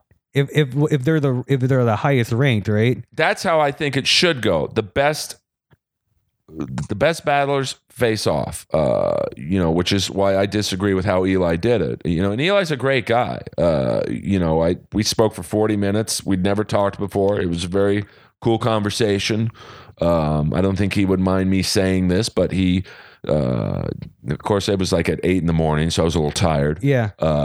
Uh, he's like, "Hey Earl, I know you're the guy out there, but I just feel more comfortable battling Keith." And it's like, "Well, dude, um, that's not really how we do it out here in LA." Yeah. uh, you know, in LA, before roast battle season two, it was going to be me and Alex Hooper. Yeah. because I was two, he was one, Yeah. and then uh, you know whoever won, I think we, uh, we were going to battle Pat Barker, who was number. I think three at the time. Yeah. Uh, and and to me, that's how it should be done. Yeah. Uh, It, sh- it should be Alex dressed up as a character going against the number two. dressed up as a character. yeah. Uh, but uh, like, I just, um, you know, like I have a lot of respect for Alex Hooper because if you look how Hooper did it, uh, uh, let's compare Hooper to Eli. Hooper went to New York. He didn't have to. He didn't. He could have said, "Listen, the belt's not on the line. I'll go back there and battle, but we're not battling for the belt." yeah. He went to Eli's home club, The Stand, which is an amazing club. He was judged by, uh, I don't know if I'd say they were Eli's best friends, but Yeah. they were Eli's friends. Yeah. And you look at how Eli's doing it, he's coming to my home club. Uh, and it's not like the judges on Tuesday are going to be like my best friends, but you know, I certainly would have had the room initially Yeah. You would have had the hometown advantage, Um, right? Yeah. but that's what he had in, in New York, and I just think that it's uh it's it's just not a championship match So to me. So yeah, so this is, I so let's talk. I'm going to use a wrestling term here. Let's say fantasy booking. Okay, you get your Vince Russo now. You get full creative control of the roast battle. What would you change? Like forget um, About the LA versus New York, about you know you know just about let's say uh just let's start with uh, LA. Like, well, I mean, you love the show. We both said Oh, that we love the show, but you know, there are some things that obviously bother you about the structure of it. Like, what would you do to change it if you were the fantasy? You're Vince Russo now. You got full creative control. well, I so mean, you said you would abolish the rankings. in, in terms of the local show, like the the weekly show, Yeah. uh, I would. Uh, I'm in life, and especially in roast battle, I'm a very uh, down the middle person. Like, there's no. It's black and white. There's no shades of gray. It's Yeah. like uh, right now, Frank Castillo. I, I think he's number one. Probably, yeah, Uh, so he, you know, he should get number two. yeah, Uh, but I think in Frank's case, and I can't speak for him, but like you, you just won the TV title. yeah. You probably don't really care about that local yeah, LA belt. Hulk Hogan doesn't go for the Intercontinental Right. Championship, right? So maybe the number two guy, which was me at the time.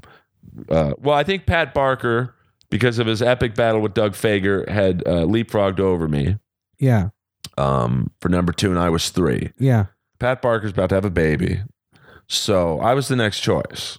Um, and I, you know, they, it was brought to my attention that they, uh, and I think the New York crew, and they're great guys, Louis J. Gomez, Zach Amico, yeah, yeah, yeah. uh, Scott Chaplin, awesome dudes, Mark Normand. I mean, uh, Oh, Mark Normand. Yeah, yeah, he's, yeah. uh, it was like, well, we want you to battle Zach Amico for number one contender. And it's like, uh, I'm not battling anyone for number one contender. I got to the live finale of season one, given the toughest roast battle bracket in the history of this show. When you look at the four people I had to face in Montreal on in five days, I had to battle Tom Ballard, who, in my opinion, beat Jimmy Carr in the first season. You know, there was an untelevised Yeah. season yeah. uh, Jimmy Carr, Sarah Tiana, and K. Trevor Wilson, who is Oh, yeah. like as popular as I am in the belly room. K. Trevor's that popular in Canada. In Canada, yeah. Oh, I saw the entire series. Yeah, He's amazing. He's And amazing. Yeah. The nicest. If everyone acted like him in LA, it'd be better scene. But so I'm like, I'm not battling anyone for number one contender. I'm the number one contender right now. Yeah. Um, they disagreed.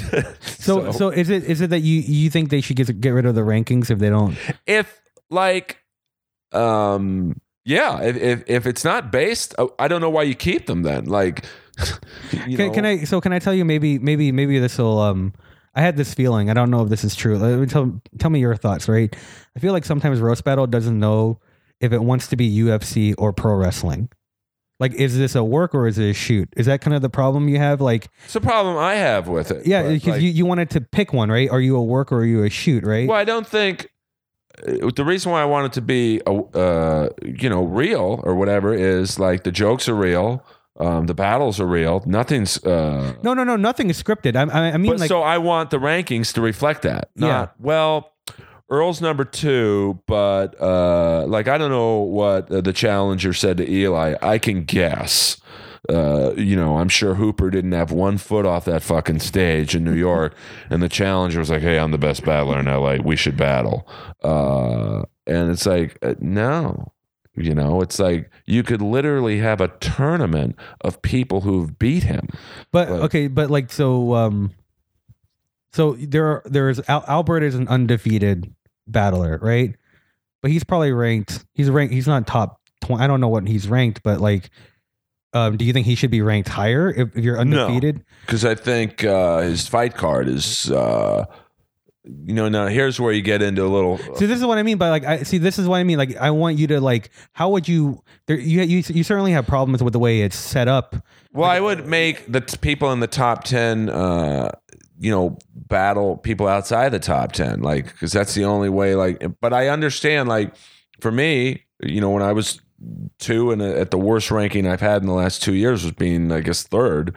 Uh, you know, I, I was approached to battle all the time, and it was like, what I get out of it? Like, uh, to me, I have the best fight card of all time. It- now that's an opinion. Yeah. You know, people could, uh, you know, yeah, I only have twelve battles, but if you look at the last ten people I've had, uh, you know, Mike Lawrence on Facebook Live, Yeah. there was no I saw, judges, I saw. I saw that. I saw that too. but it was a battle. I watch everything. Yeah. I, I thought that that I was like, God, I'd be so nervous if I were them right now. oh, I was petrified. Face to face with no audience. no audience, no five judging, five cameramen, right? no Just feedback. no feedback. Yeah. It's- I'm looking at the roast You're- battle champ. You're looking at him right in the eyes. yeah. Um, I only knew I was doing well because he was laughing. Yeah. Like, and I was laughing at what he said about me. So there's that battle. Jesse Joyce, the number one roast writer for Comedy Central. Yeah. Um, Benji Aflalo, who's written for like like the last five Comedy Central roast, and then you know the four people I battled in Montreal. You know, none of them should be ranked. They're so good. Um, and then the LA battles I've had. You know, Joe Dosch, Yeah. Olivia. Um, so Oh man, your Joe Dosch battle. We talked. We talked about it before the podcast. And I, I had a. Uh, I had a friend who who's gay who who showed up to the roast battle to watch me. He didn't know what the roast battle was, and he heard Earl's HIV joke to uh, Joe Dosch. Do you remember what, what that joke was? Uh, yeah, I was the like, only uh, way. Go ahead. Joe, the only way you're not getting HIV is if they take those three letters out of the alphabet. Just looking at my friend and him going like, "What is the show and what does that mean?" yeah. It's one of my favorite memories. Is just having to try to explain a gay joke Yeah, to a gay well, guy yeah. at the roast battle. But like getting back, so if you look at Albert's fight card, yeah, it doesn't compare to that. yeah. No, I see what you're saying. I guess it's like really hard. It's really hard to like figure out a number one contender, right? With like the the. I mean, I guess so. You're number two and you're number three. But well, like, if so- I were still in the rankings, I think right now it would be, if I'm not mistaken, I'm assuming Frank would be number one, uh, Barker would be number two. Uh, I'm sure Hooper would be three. I mean, he didn't uh, fall that far, you know. Yeah. Uh, and then I would be four. But if you look at those three ahead of me, uh, you know, Frank probably doesn't care about the LA belt that much after winning the comedy right. Uh, right? Barker's having a baby, and Hooper probably wouldn't get the immediate rematch just because it's like you know you, you just lost to him. Yeah. yeah, So I was like the clear. I mean, it wasn't even a question. yeah, Um, but you, you know, if you take me out of let's just take me out of it. Doug Fager should get it. Yeah. Olivia should get it. Joe Dosch should get it. Um, Omi, Jay Light. I mean, Yeah. all people ranked ahead of him. So it's So- not it's not as personal, I think, as people are making it out to But- to be. like so do you feel personally like i know you still like the show but do you feel like even you know forget about keith for a second like you, your feelings are hurt right Well, I do feel like, yeah. I mean, I'm a founding father of the show. I didn't create it. I certainly didn't do that. That was, you know, Brian and and others. Uh, and you know, I've said this before many times. The show is on Comedy Central because of Jeff Ross. I mean, that's un.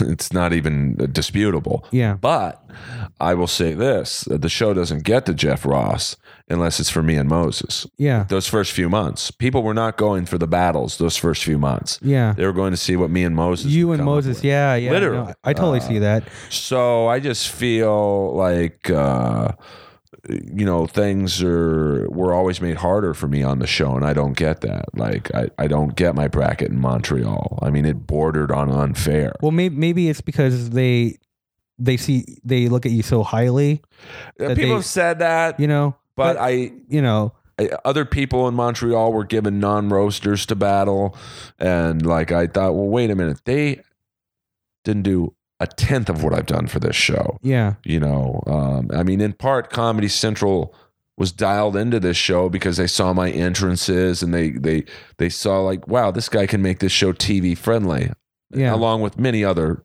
uh, people. But like, you know, I just you know, and you know, hating when I was hating, that's the toughest job on the show. yeah You know, ask anyone who sat there. i yeah i would never want to do that i'm not as quick Do But I mean, like, you know, so I've, you know, I mean, I guess hosting would be the toughest job on the show. I mean, Moses has to get up there. You know, there's not one battle that's been done. He's got to be likable, funny, like instantly. yeah And then it's like, okay, you be homophobic, racist, and funny, Earl, right now. yeah It's not like, you know, when Jeff Ross or Dave Chappelle throws a line at me, I can look at them and go, "Give me five minutes, I'll come up with something." that's that's right yeah it has to be quick i um Beyond quick, you it, you got a second to go. yeah you have yeah bam.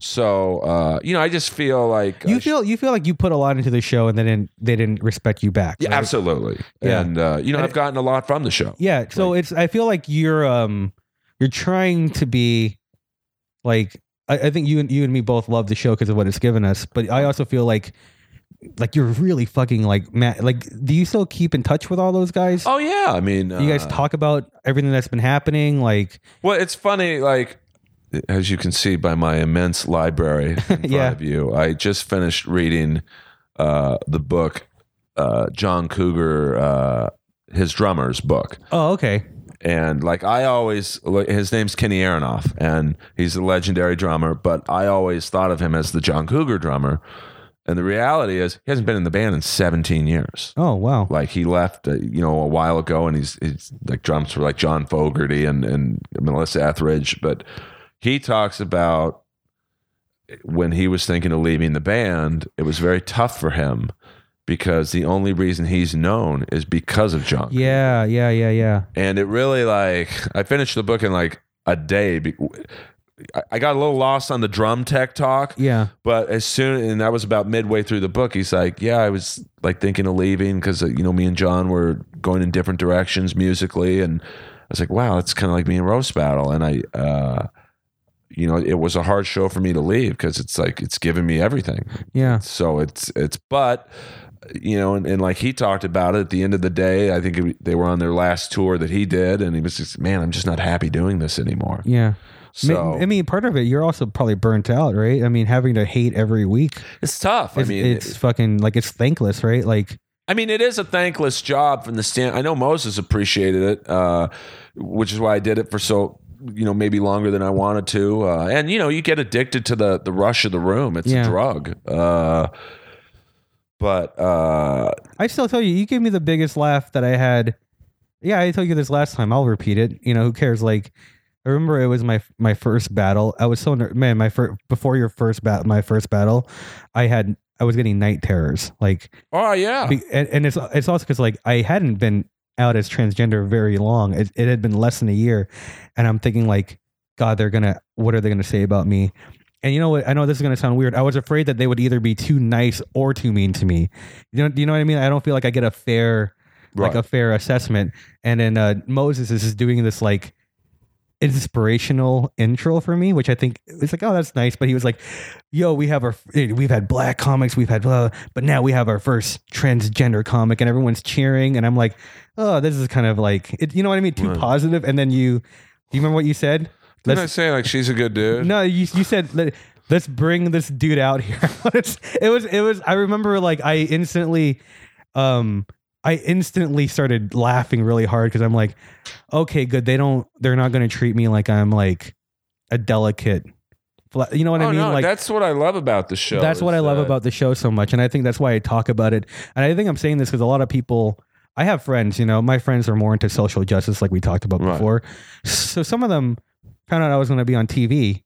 And they're like, "Oh, we're gonna watch you," and I'm like, "Fuck!" They're gonna hear my miscarriage joke, you know. So they, so they, I, I was hearing stories about how some of them were like, they're watching it with their sister or their siblings, and they're like, "Oh my god, I can't.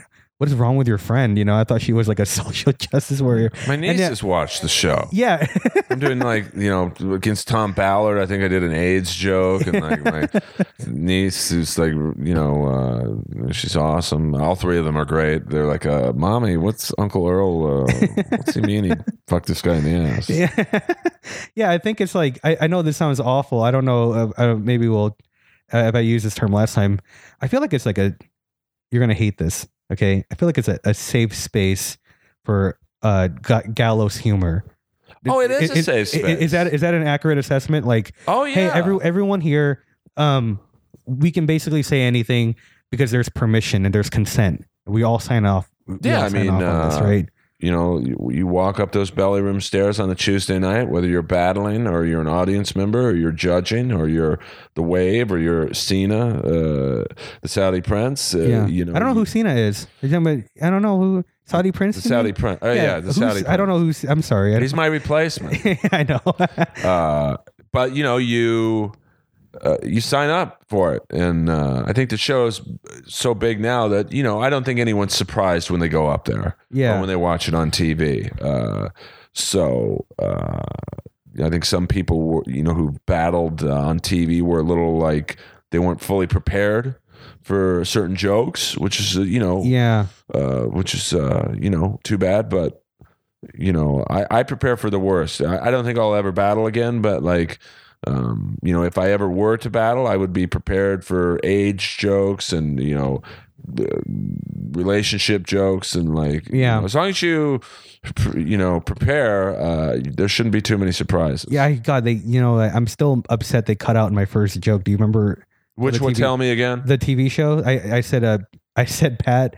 Pat is a lot like America because I fucking hate him. Do you think that was? I I was like, it got a really good laugh. I have I still have the tape on my phone, but I'm like, I have a feeling that somebody in Comedy Central was like, nah, get rid of that. Um. Well, yeah, I mean that's how. Uh, hate America joke. But see, I feel like that was what if I feel like, hey, that was a little PC.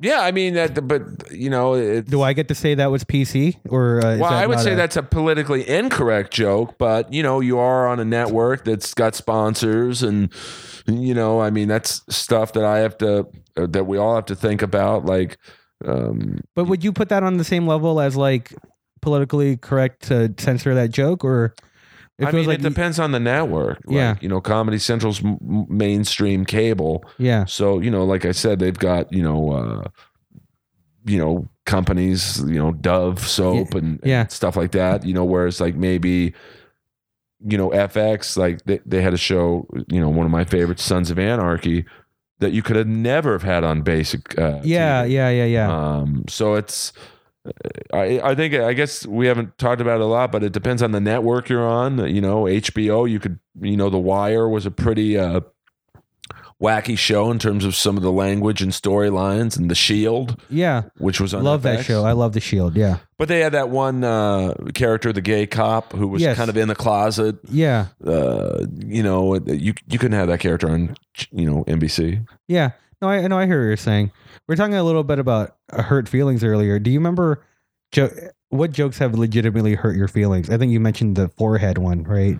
Yeah, I mean that was uh, Olivia and I uh, battled, and uh, I, I wouldn't say that hurt my feelings, but uh, and this goes back to I, I've said it on a few podcasts. I wish that's probably my favorite battle ever, Yeah. uh, but it's also one I wish I didn't do. Yeah, yeah, Um, yeah. No, I hear you. uh, just because I don't think couples should battle. It, it just it, in in theory it seems like a good idea, uh, but uh, it probably isn't because I I know like the next day I was in the mirror looking at my forehead going, oh my god, am I bald? Am I going bald? Am I is is uh, do I look like the Elephant Man? And and uh, you know, and then I started thinking, well, maybe Olivia's doing the same thing. You know, ma- About maybe, your jokes, right? maybe I, I don't think I, I think I had one joke that maybe referenced uh, her body, but you know, clearly I was, uh, you know, very into her. So like, uh, you know, but roast battle, you have to exaggerate Yeah.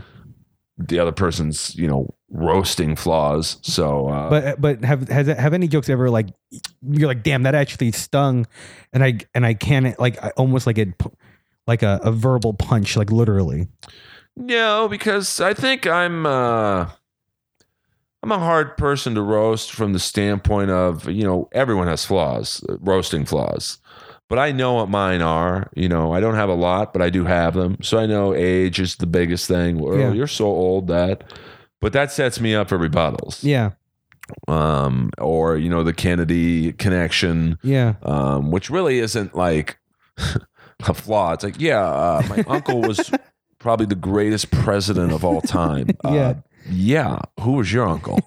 uh, oh, he molested you. So it sets me up for something like that. Yeah, that. yeah, yeah, yeah.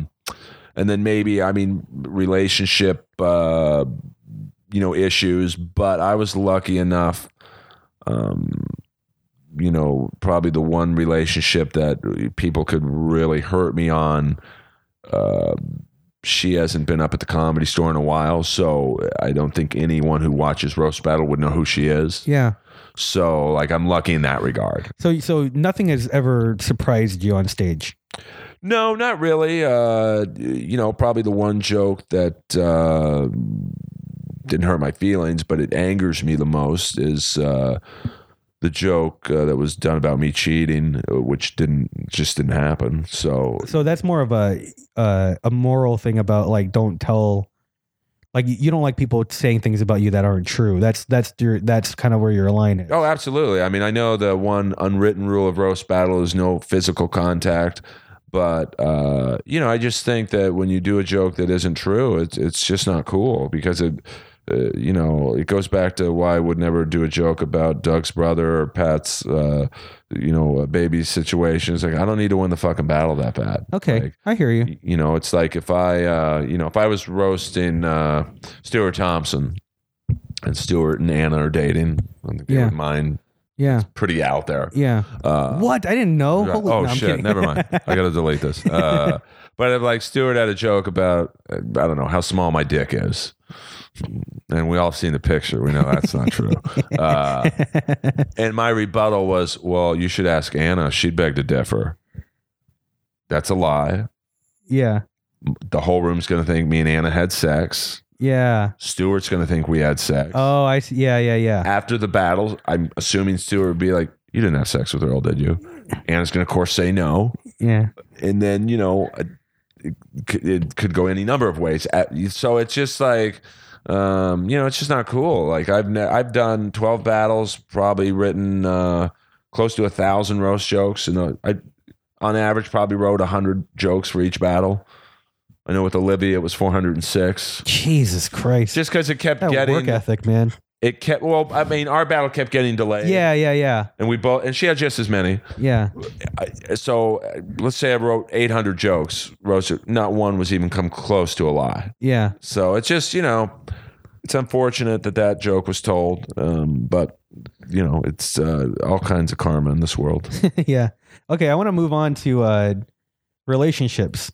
This is kind of I don't know how to ask you these questions. Just I'm going to ask. try um cuz uh Let me check my recorder and make Okay. sure we're good. yes, we are good. Ask away, I'm Robin. I'm going to I don't know how uh, if I'm like a 10-year-old girl asking some of these questions. Okay, they're very basic. I don't know that much about your personal life.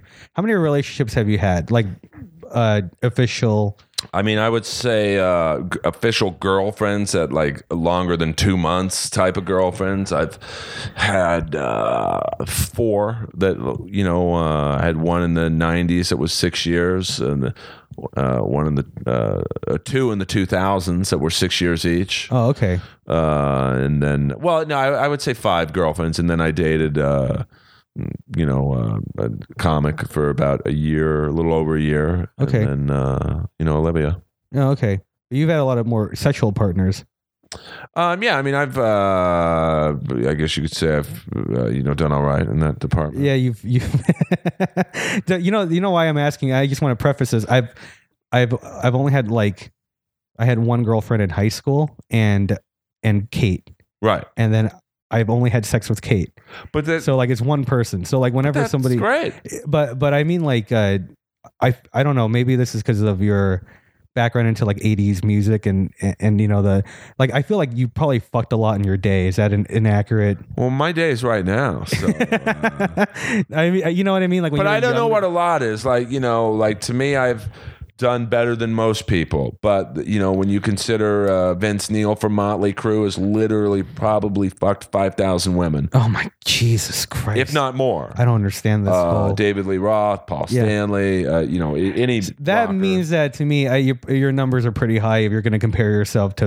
Uh, No, no, but I'm saying. I'm like, saying that you're not close to them, but I wouldn't even put myself near that category. So But, the, but this goes back to being humble. Like, okay, triple digits. Uh, yeah, probably around there. Oh man, I don't. I just don't understand. I don't. I actually wasn't going to even ask you about that. But that doesn't make me any better than someone who slept with two people. No, no, in no, I terms of not I- as a I human, yeah. but like, uh, you know, it, it's like I was a late bloomer. I uh, was a virgin until I was 21. Oh, okay. Uh, 26. Yeah. So yeah, so I was 26. You know, it, it's uh, you know, you, you hit good spurts. You know? oh, actually, I so like, how many times have you? Would you say that you've been in love?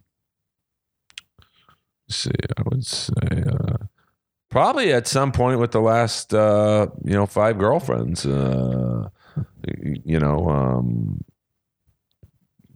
five times. Yeah. Yeah, I Wow. mean, uh, just uh, you know, I think the key, at least with me, and and is uh, the timing of uh, you know the relationships. It's like w- with my girlfriend from the '90s, who I still, you know, I keep in touch with every girlfriend. Like, Yeah. I'm, I'm very good in that uh, regard. I mean, maybe right now there's a problem with one, but uh, you know, hopefully that situation is rectified. But uh, you know, like with my girlfriend from the '90s. Um, you know, we dated for six years, and then I lost both my parents two months apart. Oh wow. And uh, she, I think, was wanting to get married and have kids, and I just wasn't ready. Yeah. But if we were dating now, we'd be married. oh wow. Okay. You know, because I'm more like established in my career, and and and then uh, and then with the girlfriend, uh, the first girlfriend in the early 2000s, uh, like from 2000 to 2006. Uh, you know, she was incredibly supportive. Went to literally in six and a half years, every open mic, every show. Oh my Lit- God. Wow. Literally did not miss one. Would pass up on high paying gigs to see me at an open. That's that's that's unbelievable. but uh, you know, toward the end of our relationship, uh, you know, I knew that like I was the king. People would call me the Dane Cook of open mics. Like people would stop with their, you know how selfish comics are. Comics would all go in the room to see me yeah. because I was so likable and all that shit. yeah. Uh, but I also knew that okay, well now I got to start trying to get into the comedy store, the Laugh Factory, the Improv. I basically have to start all over again, Yeah. and that's what got in between. Oh. And then I pretty soon uh, uh, after that relationship ended, um, dated uh, uh, the first of the three comics that I uh, dated, um, and uh, that was great. And then. um that ended because of uh, some. Uh, let me see. Uh, it's uh, kind of goes back to the last situation, but uh, you know, uh, some rumors at the comedy store that weren't true. Yeah. Um, you know, I used to give this girl a ride home uh, pretty much every night at the store. She was a comedy voyeur, but she had, you know, been with a lot of comics, but she lived on Larrabee. So I, I just gave her a ride home. Yeah. Never touched her once. Someone had uh, put it in uh, my girlfriend uh, at the time's ear. Oh. Uh, okay. And then, you know, kind of went downhill from there. So, wow. Okay. and then, uh, you know, uh, dated a real cool uh, person after that. Yeah. And that uh, ended, and then uh, you know, my last relationship. Yeah. Uh, pretty cool. But so like let's like let's see some self like let's see um I don't know not self reflection but I'm I'm curious like um um besides like besides battling your girlfriends right besides that like do you have any regrets that you've had in your relationships things about yourself that you could that you wish that you could fix or Oh yeah, and, mean, improve or what are uh, those things uh, you know, like with the one, the second one from the uh, uh, 2000 era. Uh, you know, I wish uh, she. Uh, you know, of course, she's not here to defend herself, but like, uh, I wish I would have been a little more hands-on at her work in terms of, hey guys, this is my girlfriend. You can Oh, okay. look, but you can't touch. Uh, I do absolutely. Um, uh, regret that. Uh, unfortunately, I, I had the attitude of, uh, hey, you can look at her tits all you want, Bill, but uh, she's going home with me. yeah yeah Uh, at this particular uh, business, uh, it was a mistake.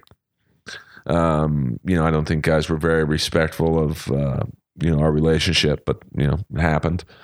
And then uh, you know, with uh, I mean, yeah, I'm not perfect. I mean th- does that you know so you have a bit of distrust then right oh, absolutely, which you have- caused problems with, with the your- next girlfriend. because like if you have uh, trust issues, which I understand, like that runs the risk of what maybe being possessive or me being jealous. Like, are, are you kind of jealous or I used as to a, not as a be. result of what happened? Well, with, you know, the relationship after uh, that situation uh, was going great, uh, and then I just, uh, you know, with the second girlfriend, uh, the first comic. Uh, it was all behind my back. These guys, you know, I, I'd come into her place of work and, hey, Earl, what's up, buddy? You're the funniest, blah blah blah. And then I'm assuming as soon as I walked out the door, it was like, hey, Oh wow, okay, and then so then with the the girlfriend after her, uh, it was uh, very much in front of my face. Like everyone knew we were dating. You'd have to be an idiot. I mean, we weren't open, but we it was you'd have to be Stevie Wonder could see we were yeah, dating. yeah, yeah, yeah. Um, and it was so in my face that I, uh, you know, I made a boo boo. Uh, you know, I didn't cheat, but I was lining stuff up Yeah, no. okay. I thought I, I she's see. to cheat on me. I hear what you're saying. Um, and then with the uh, you know the last uh, situation, uh, you know that'd be a fascinating podcast to have, just because uh, you know I'm I'm uh, you know a little confused on uh, some things, and I'm sure she is as well. But uh, you know uh, we're, we'll speak at some point. Yeah. I'm, I'm wondering. Sorry, like I know it's unprofessional. Is there a way to pause this if I have to pee, or is this just go on and on? Uh, well, we can. Let's see. Uh, I don't. How many que- more questions do you have? I We- have about three more questions, yeah, but they're not. They're not um, super important. How long? how okay, long we we're gone? gonna pause. We're at 137. Okay, I'm so almost- I'm almost. Let's. So we were talking about relationships and pause. All right, that was the first ever. Well, this is the first ever inappropriate Robin, but in the history of this podcast, uh, under various names, that was the first bathroom break ever Yeah, allowed. I appreciate that. I have like I have bladder issues. Well, I'm So- 48, so I've, I, so I'm really glad we're almost done. I I, I think that, that was all the questions I had about relationships. I, I I mean I don't know how else to. Well, I'm an open book in that regard. I mean, I don't like mentioning names necessarily, just because, uh, and I have nothing bad to say about any of the, like, say, the last three girlfriends. Uh, You know, uh, of course, uh, certain uh, ones are in better areas than others, but uh, you know, I'm an open book. If you you know I you know I I actually wasn't planning to ask this, but like I like to talk to other comics about this. Like if you had to choose, right, and this would never happen, just hypothetical. Like you could choose between like true love, uh, or like success in stand up comedy. You can only choose one. You can't have both. Like would you would you quit stand up if you can just like be with someone you love, or is like stand up your That's a great question. Like, I love having a girlfriend. Like, uh, you know, I've had enough sex in my life where it's not about the thrill of the kill yeah anymore. Uh, I don't think I would ever give up stand up for anybody. yeah Um, but uh, if you uh, go into a relationship and they know that, uh, you know, I think you can navigate around the minefield. Oh, absolutely. I just mean like in a hypothetical. That's world, tough. You know? Like it's uh, you know uh, if you you know if I don't know Comedy Central call me tomorrow and said Earl we're going to put your face on the billboard on Sunset and La Cienega uh, it's uh, inappropriate Earl talk show uh, but you can't have a girlfriend like what would I do uh, wow I mean because I love having a girlfriend it's the best Yeah, you know, this is I mean, so this is why I'm asking you. Again, it goes back to me. I um when I first started going out with my girlfriend, I felt a lot of resentment from all the other comics, like the open mic scene, because I I don't know what if I don't know about you, but like I started going to mics uh, less frequently because I just wanted to hang out with my girlfriend at home, you know, and uh, it was almost like this. Oh, what you're you're happy now? Oh, what you're and I, I I was like, dude, if I had to choose between her and hanging out and getting judged by you fuckers all day, I choose her all day. But I feel guilty about that because I mean, it feels like as a comic, it's almost like you're forced to say like, oh, you would do comedy over anything. Do you I know what I mean, mean? Like, how, how how do you how do you address that? Like, how what would you tell me? Well, I would say with the the, the first girlfriend from the 2000s, uh, like I said, you you won't get a more a supportive girlfriend. But I also knew that, you know, you know, comedies and levels, and like I've surpassed the open mic and shitty booked room level level. now I got to go to the comedy store where, you know, I'm I wasn't unknown, but like Yeah, you're known now, right? You've earned some. but I'm still at the bottom of the food chain. Like it's not like in 2007 people are like, "Oh, Earl killed at uh, you know the Liquid Zoo." Uh, it's like, uh, okay, well we know this guy. Uh, you can sign up for potluck, dude.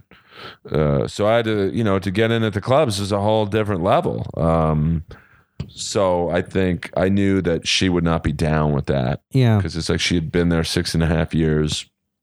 Um, and I don't think she was down for another six and a half years of me hanging out at the comedy store, Yeah. which I get, yeah. but I still, it's like, this is what I got to do. By the way, you know what's weird about this is actually my girlfriend's also a comedian, and she's the one that makes me go out more. So this does not have anything with, to do with her. It's just more like, am I less of a comic because like if I had to choose, it would be her. I Like, mean, it's d- d- tough. d- do you know what I mean? Like, Yeah. because I think a lot of comics see me as like now I've been downgraded to hobbyist because I wouldn't give my whole life to it.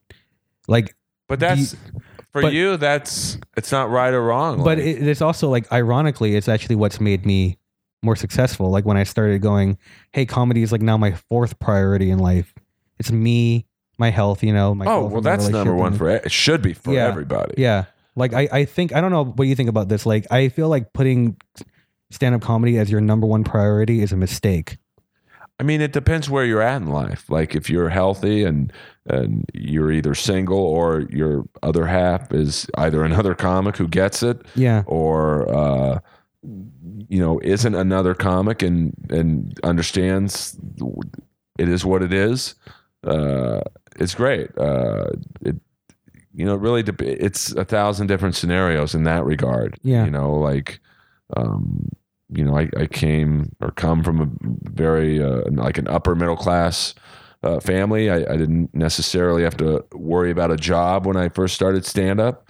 Um, you know, I often said if I had to work a nine to five job, I probably wouldn't do comedy. I'd be too tired. yeah So, is someone who works a nine to five job and eventually quits comedy wrong? No. Okay that's a very fair that's a very fair uh, assessment thanks for letting me use this uh, i'm asking you questions and just trying to figure myself out in the process But that's you know what a I, podcast. I really is. appreciate that I think that's what a good podcast is. You know- two, you know- people talk. You know what I'm doing is I'm I'm trying to use your platform to get myself over. I'm exact right Right, now. but that's like, you know, I want people to get to know who you are, and you were one of the more popular podcasts, you know. Yeah. And, and I think people like, you know, listen, I've been very open. Like some people are like, well, you know, Earl, the, you know, a lot of the guests you have on, you know, we don't really know who they are. Well, that's the whole point. Now Yeah. you do, and it's hard to get people how I do it. Everyone knows people have to come to me. yeah, Uh, I don't go mobile. I lose out on some pretty good interviews. Just you know, Tawny Kitaen wants to come back on the show. Mhm. She's awesome, but she lives in Seal Beach. yeah, yeah, Uh, I'm losing that interview, which she has like hundred thousand followers on Instagram, Twitter. that would do huge numbers. Yeah. But I'm like, Tawny, you got to come to me. Yeah, yeah. So it's tough. It's tough. It's tough getting here, man. It took like I had to get food two two and a half hours. from Yeah, it's we like, and that's been rough. And I'm, I'm only here because like I have a have a show tonight. Yeah. I, was, I got lucky. I Um, wouldn't expect you to come here if you didn't have a show tonight. you Yeah. know, but look how fun this is. This is Yeah, almost this is two great. hours. Yeah. It hasn't seemed like two hours. No. The majority of it has been about life, not roast battle. Yeah. Um, And so, I, you know, but I did want to close. Uh, I mean, about pro wrestling, right? That's kind of what. Were you? By the way, were you surprised that we just talked about pro wrestling for an hour and a half on here? not at all. That was one. That was one of the most. That was the most fun pro wrestling conversation I've had in years, right? Because I. It's so rare that somebody gets pro wrestling, right? But I want to ask you: Do you you don't do you watch the product anymore?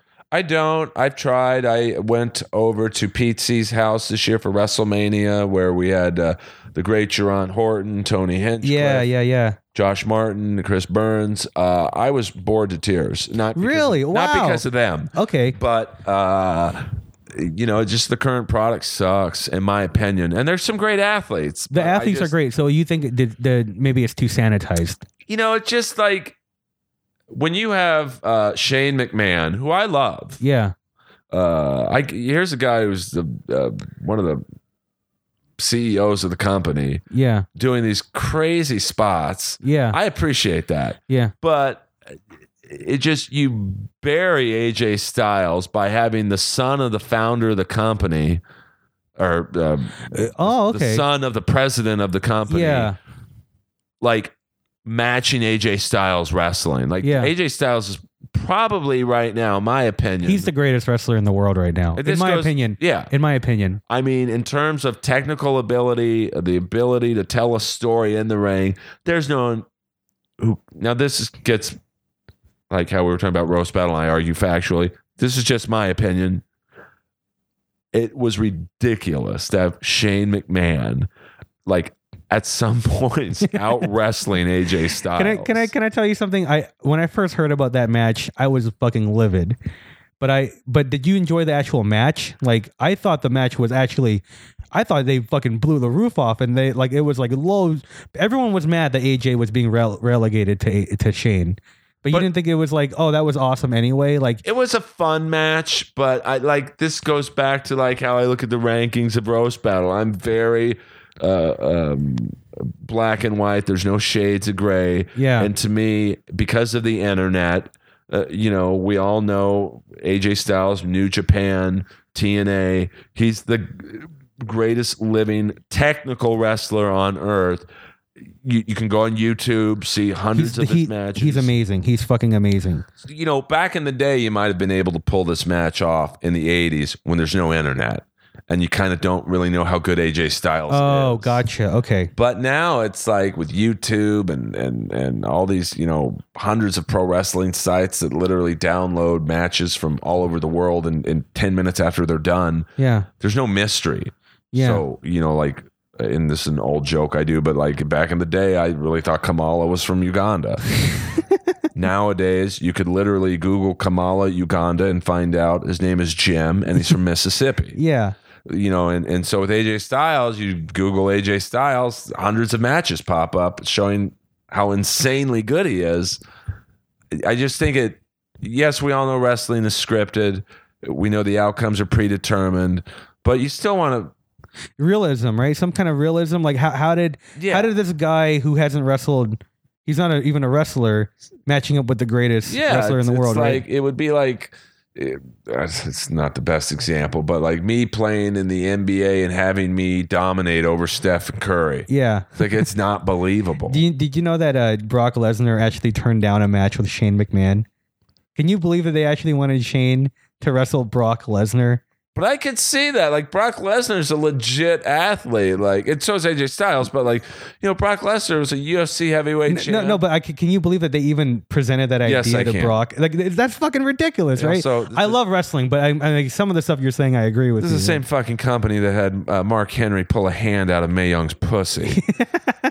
Do you know? Do you know the most embarrassing thing I've ever seen Mark Henry do? I don't know if I ever Other told you. than that sketch? Yes, there's one. There's one I thought was worse. He was in therapy, and they asked him when he lost his virginity, and I think he said he was something like he was 12, and it was they were like uh, who, what to who, and he goes, my sister, and he goes, "Your sister." like, it was like they were trying to bury him like early on.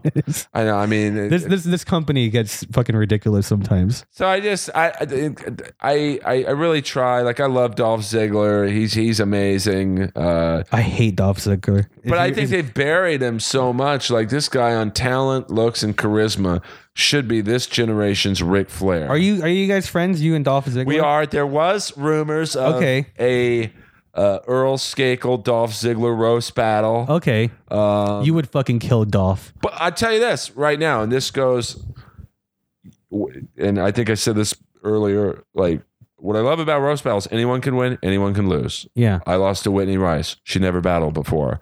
Um, you know, in theory, you'd think I would kill Dolph Ziggler, yeah. but he's fucking funny. I'm just gonna go by his pay per view records and gonna say, But you know, I'm sure he would have help.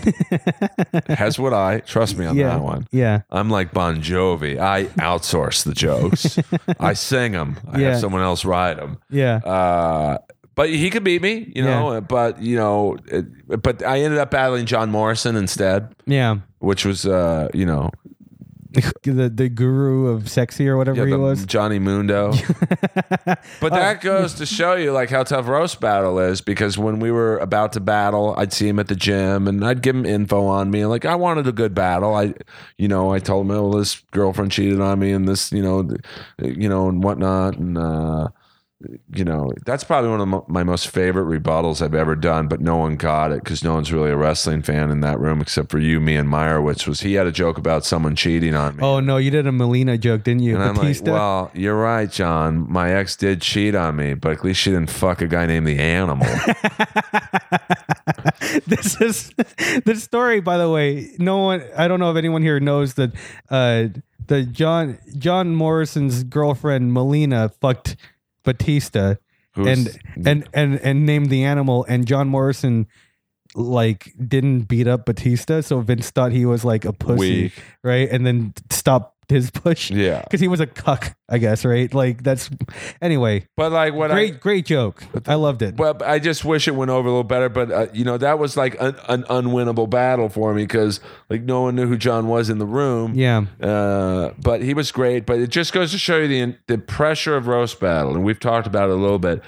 I told John before the match, you know, hey, dude, it's it's a wild atmosphere in there. You know, it's it's fucking crazy. And this was back when they would really pack it in. yeah, yeah. Um, and he's like, he just looks at me one day at Equinox and goes, Earl, and not in a cocky way, but he was like, dude.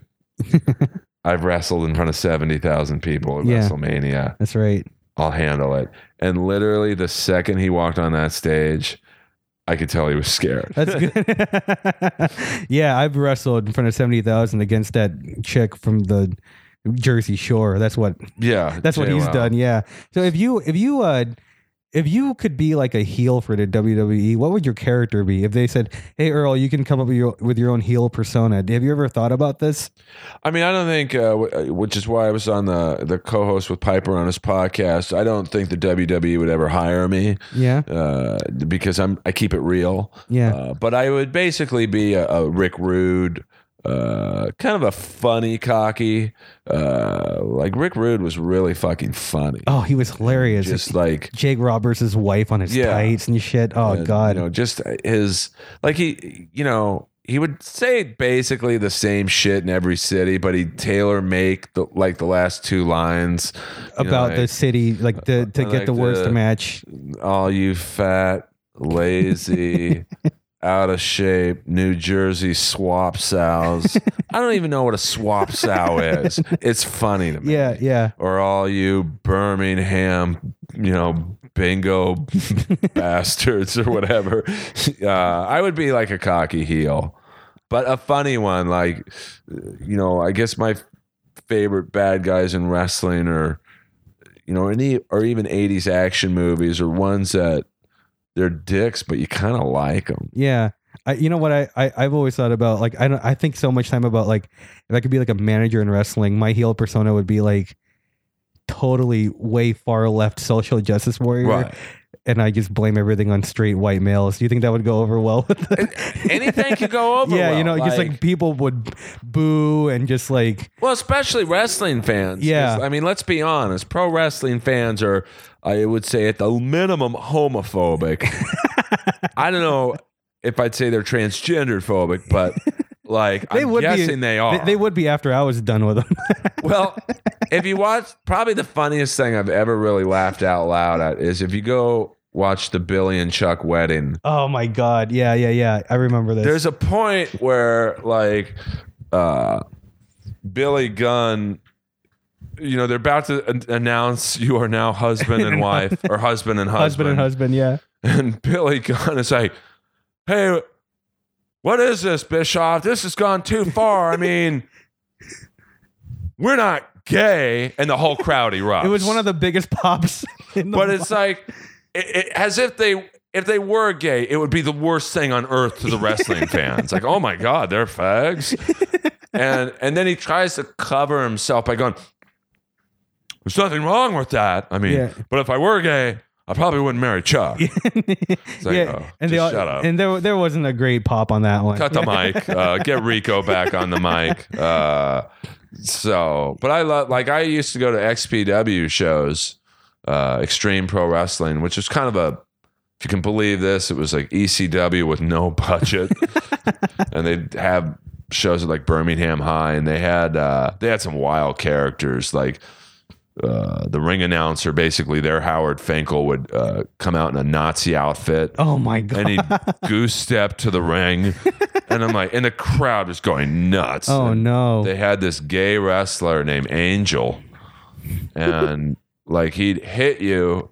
and like in, his finishing move would be instead of like hitting you and pinning you, he'd like hit you in the stomach, and somehow the guy would get on all fours with his ass in the air. oh no! No! No! And instead of like going one, two, three, like the ref tapping, Angel would pump the guy three times. Oh my god! It was like the crowd's like, That's that's horror. and these kids in the audience would be yelling, "You faggot!" And like, Yeah. there's like families and like, Yeah. you know, little like eight year old kid yelling the you know the f word. And yeah. they had a tag team. I can't say this word, but it was the West Side. Yeah. Uh, let's just say Yeah. the word rhymes with biggers. and they had T-shirts made up, Oh like kids wearing West Side. Mm. Yeah. I'm like, this is a little too much. So, so you think maybe you would like wrestling to be in between that and the sanitized thing that we have now, yeah, I mean, like you know, I somewhere in the middle? I think the last great storyline in terms of a match that really roped you in was Sting against Hulk Hogan. Nah, ninety-seven, uh, twenty years ago. Yeah, because that's like it was the last time I think they ever really took time with an angle where Yeah.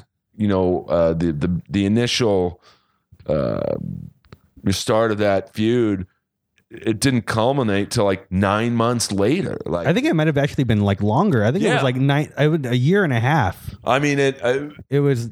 I mean, the, the match was the match was like not as great as the. you know, I, that was I think Hogan probably Hogan, was yeah. like I'm not losing to Sting, or if I do lose to him, I'm gonna it's gonna be where I win two weeks later. yeah, Whereas if you look at like say Seth Rollins and Sting, the feud started and literally ended in two months, yeah, and it just didn't build. No one gave a shit about Sting, yeah, and and there's many. It's I could almost name every Dolph Ziggler feud yeah. where they don't really build up the feud. I mean, I remember one pay per view. It was like.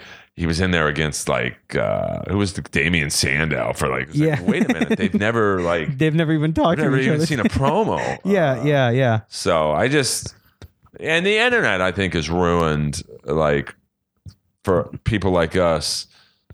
You know, there's no surprises. The mystique. yeah, right? there's Yeah. like you know, obviously like I know you know, like I don't know who's a foreign wrestler today. Like I know the great well, the great Khali actually was from India, but like I know like you know, like if Kamala were around today with both legs, uh, you know, okay, he's from Mississippi, but I still want to, I still want to kind of think he's from Uganda. Yeah, yeah, yeah. No, I hear you. You know, so that to me is like the, bummer about today's product. Yeah, no, I hear you. I think we're almost we're almost done here, right? We are, we're Well, this is your pod. This is Yeah. inappropriate, Robin. I hey, mean- let me ask you a question. sure.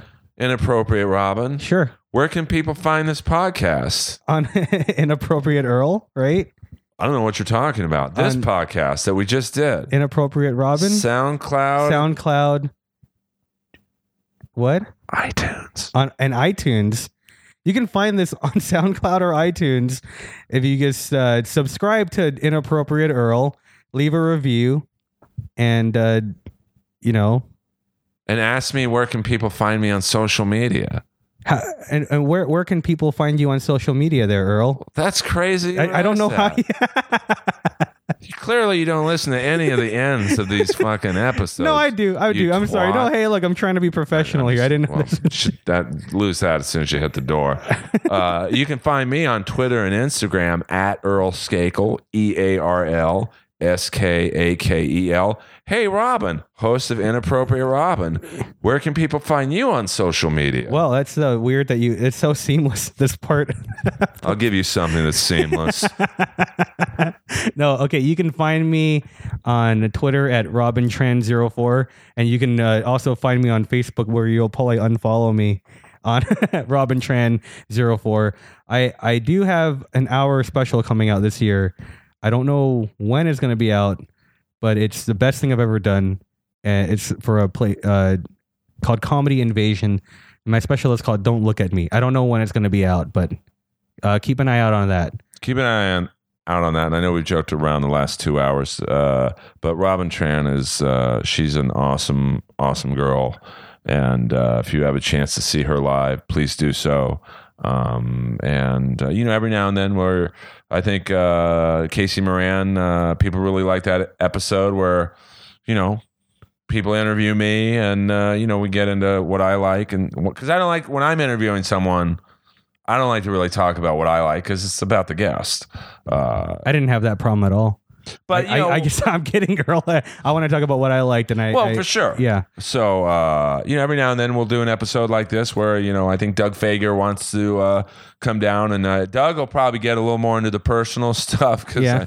he wants to see me squirm. Yeah. but uh, and uh, roast battle this Tuesday, May twenty third. Um, it's uh, L.A. versus New York in the Belly Room. Uh, we have Mike Feeney, who I don't know, but I hear great things about him. He's battling Anna Valenzuela. hmm Louis J. Gomez, uh, the host of Roast Masters in New York, going up against the uh, awesome Kim Congdon.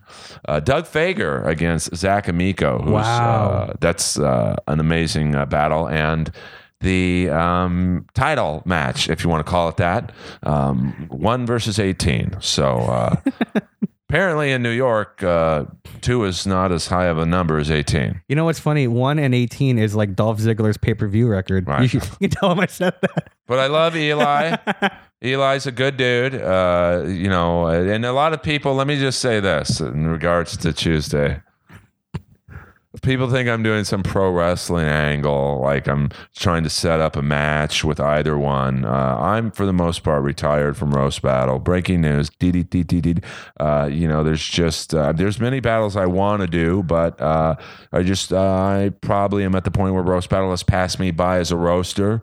But I love the show. I love Brian Moses. I love Jeff Ross. Comedy Central put me on TV four nights in five days. They put Robin on TV just as much. That's right. So uh, you know, as I won't speak for Robin, but I think I probably could hear it. struggling comics to get on that network.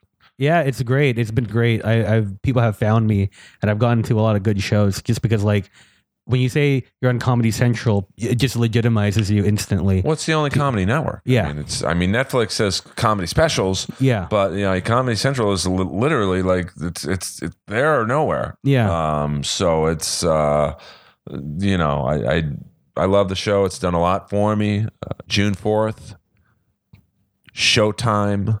I'm dying up here. It's going to be uh, the hit new show for Showtime. I'm in the last four episodes. Congratulations, by the way. Thank you. But I owe it all to Comedy Central Yeah. and uh, Roast Battle and Moses and Jeff. And I can finally talk about it now. All you haters, like Katt Williams said, you got a seventh hater, find an eighth one. Adult Swim, Tyler the Creator, The Jellies. I play Tyler the Creator's father, Barry Jelly. Wow. So uh, I'm sure all the LA comics are happy for me. But this goes to being a nice person. Give, you get. I gave for three years. I got some nice things out of it. That should be how you all should live your life. But I'm sure some of you will be at Harvell's sooner than later, bitching about roast battle or whatever. Don't hate. If you got something mean to say to me, say it to my face. All right? You people who sat there and said, well, Earl just says the same thing at the haters table. Well, whenever I had people at the haters table, they clammed up real fast. They did it two weeks in a row and they couldn't think of anything to say. Try it for three years, Jack. Think your podcast is better than mine? I can look on SoundCloud and see the numbers. Most of you have more hosts than you have listeners. And you poke a bear, you better make sure they're not as big as you are, because I'll poke back twice as hard. And I research. You want to play with fire, you just might get burned. And I'm the devil.